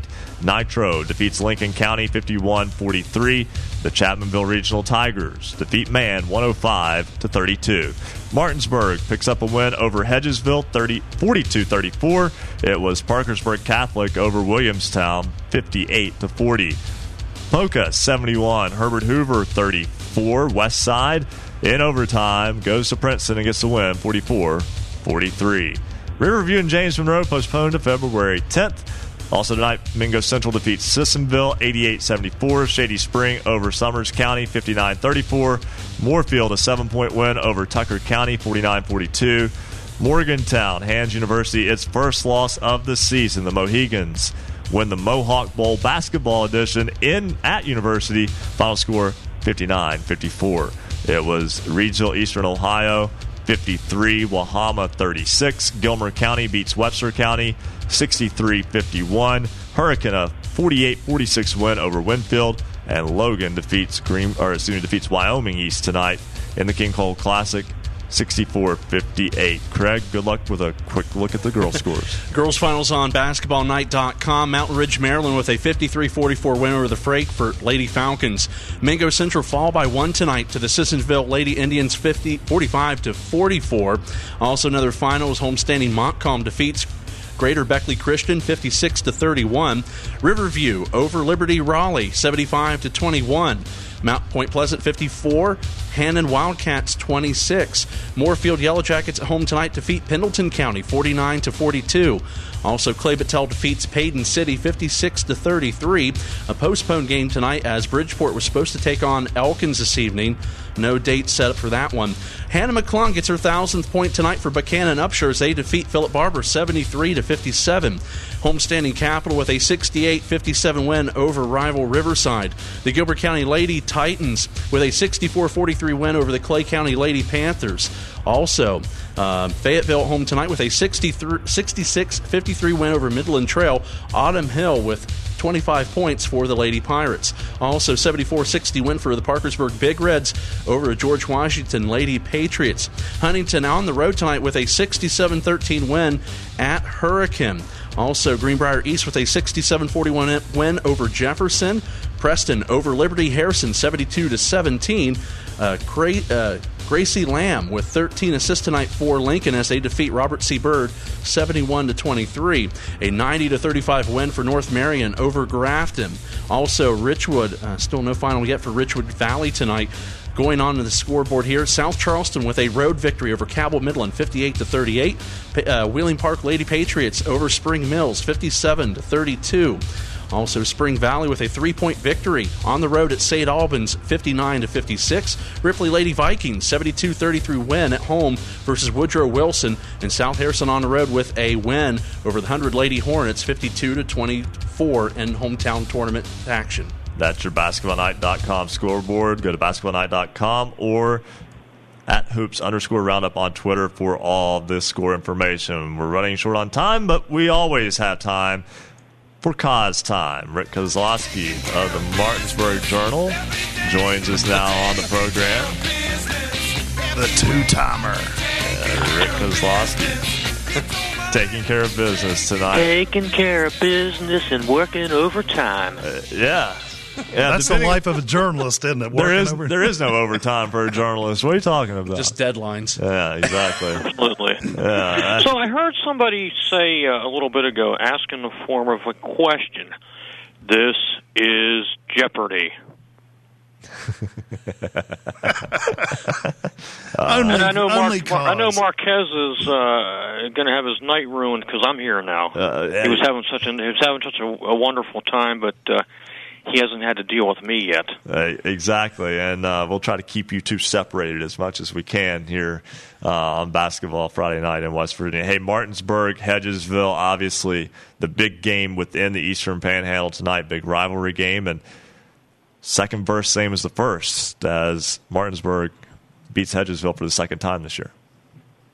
Yeah, another low scoring defensive type of game. I guess that's going to be the uh, if they play again, will will probably happen one more time.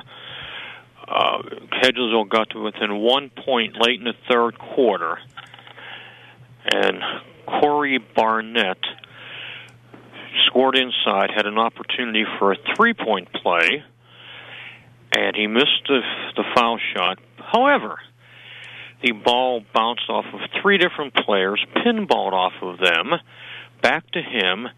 He goes up, gets fouled again. So instead of having a three point play, and he and he made the next two foul shots. In essence, he had a four point play. Turns the game from a one point uh, game to a five point game, and Martin and Hedgesville never got any closer. Rick, one other uh, Eastern Panhandle team kind of, I, you know, I think people who follow basketball don't look at Bluefield beating Musselman as a shocker by any means, but uh, Musselman making a tough road trip into Mercer County and uh, coming up short tonight against Bluefield and then turning around tomorrow and playing Princeton. Uh, the road can be difficult in West Virginia. Absolutely, you're looking at uh, you know a five to six hour trip tonight for Musselman. I don't know what time they left today, but they had a three-point uh, chance or three-point shot right at, near the buzzer that would have tied the game, and then I guess Bluefield got a rebound and a foul, and that's where the four-point decision came out.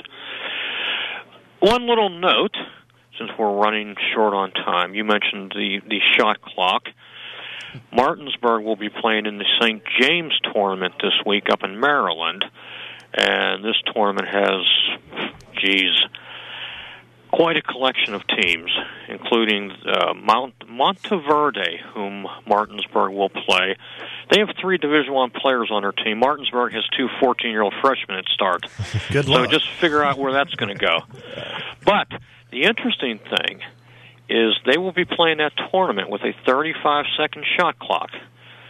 So Martinsburg will get to experience the the ups and downs, the ins and outs, uh, whatever you want to call it, of the shot clock. Rick, we are desperately We're out of time. Thanks for joining us tonight. Look forward to it next week. Be good, guys. All right, that's Rick Kozlowski of the Martinsburg Journal. Thanks so much to everyone for tuning in tonight to Basketball Friday Night in West Virginia. Craig Dutton, nice Yeah, to have great you job. and, thank you for and the having me Seven on. Ranges Radio Appreciate it. crew in studio tonight. So for Craig Dutton, for Joe Linville, and the entire Basketball Friday Night in West Virginia staff, I'm Ryan Epling. Thanks for listening. We'll be back next week, 9 to midnight, on all these great stations across the state of West Virginia. Good night. Thank you for listening to Basketball Friday Night in West Virginia. Tune in next Friday for the latest high school basketball action from across the Mountain State. Visit basketballnight.com for our show archives, the poll question of the week, and the basketballnight.com scoreboard. Until next time, have a great weekend, and thank you for listening to Basketball Friday Night in West Virginia. The preceding broadcast was a presentation of the Fast Break Sports Network. Copyright 2017. All rights reserved.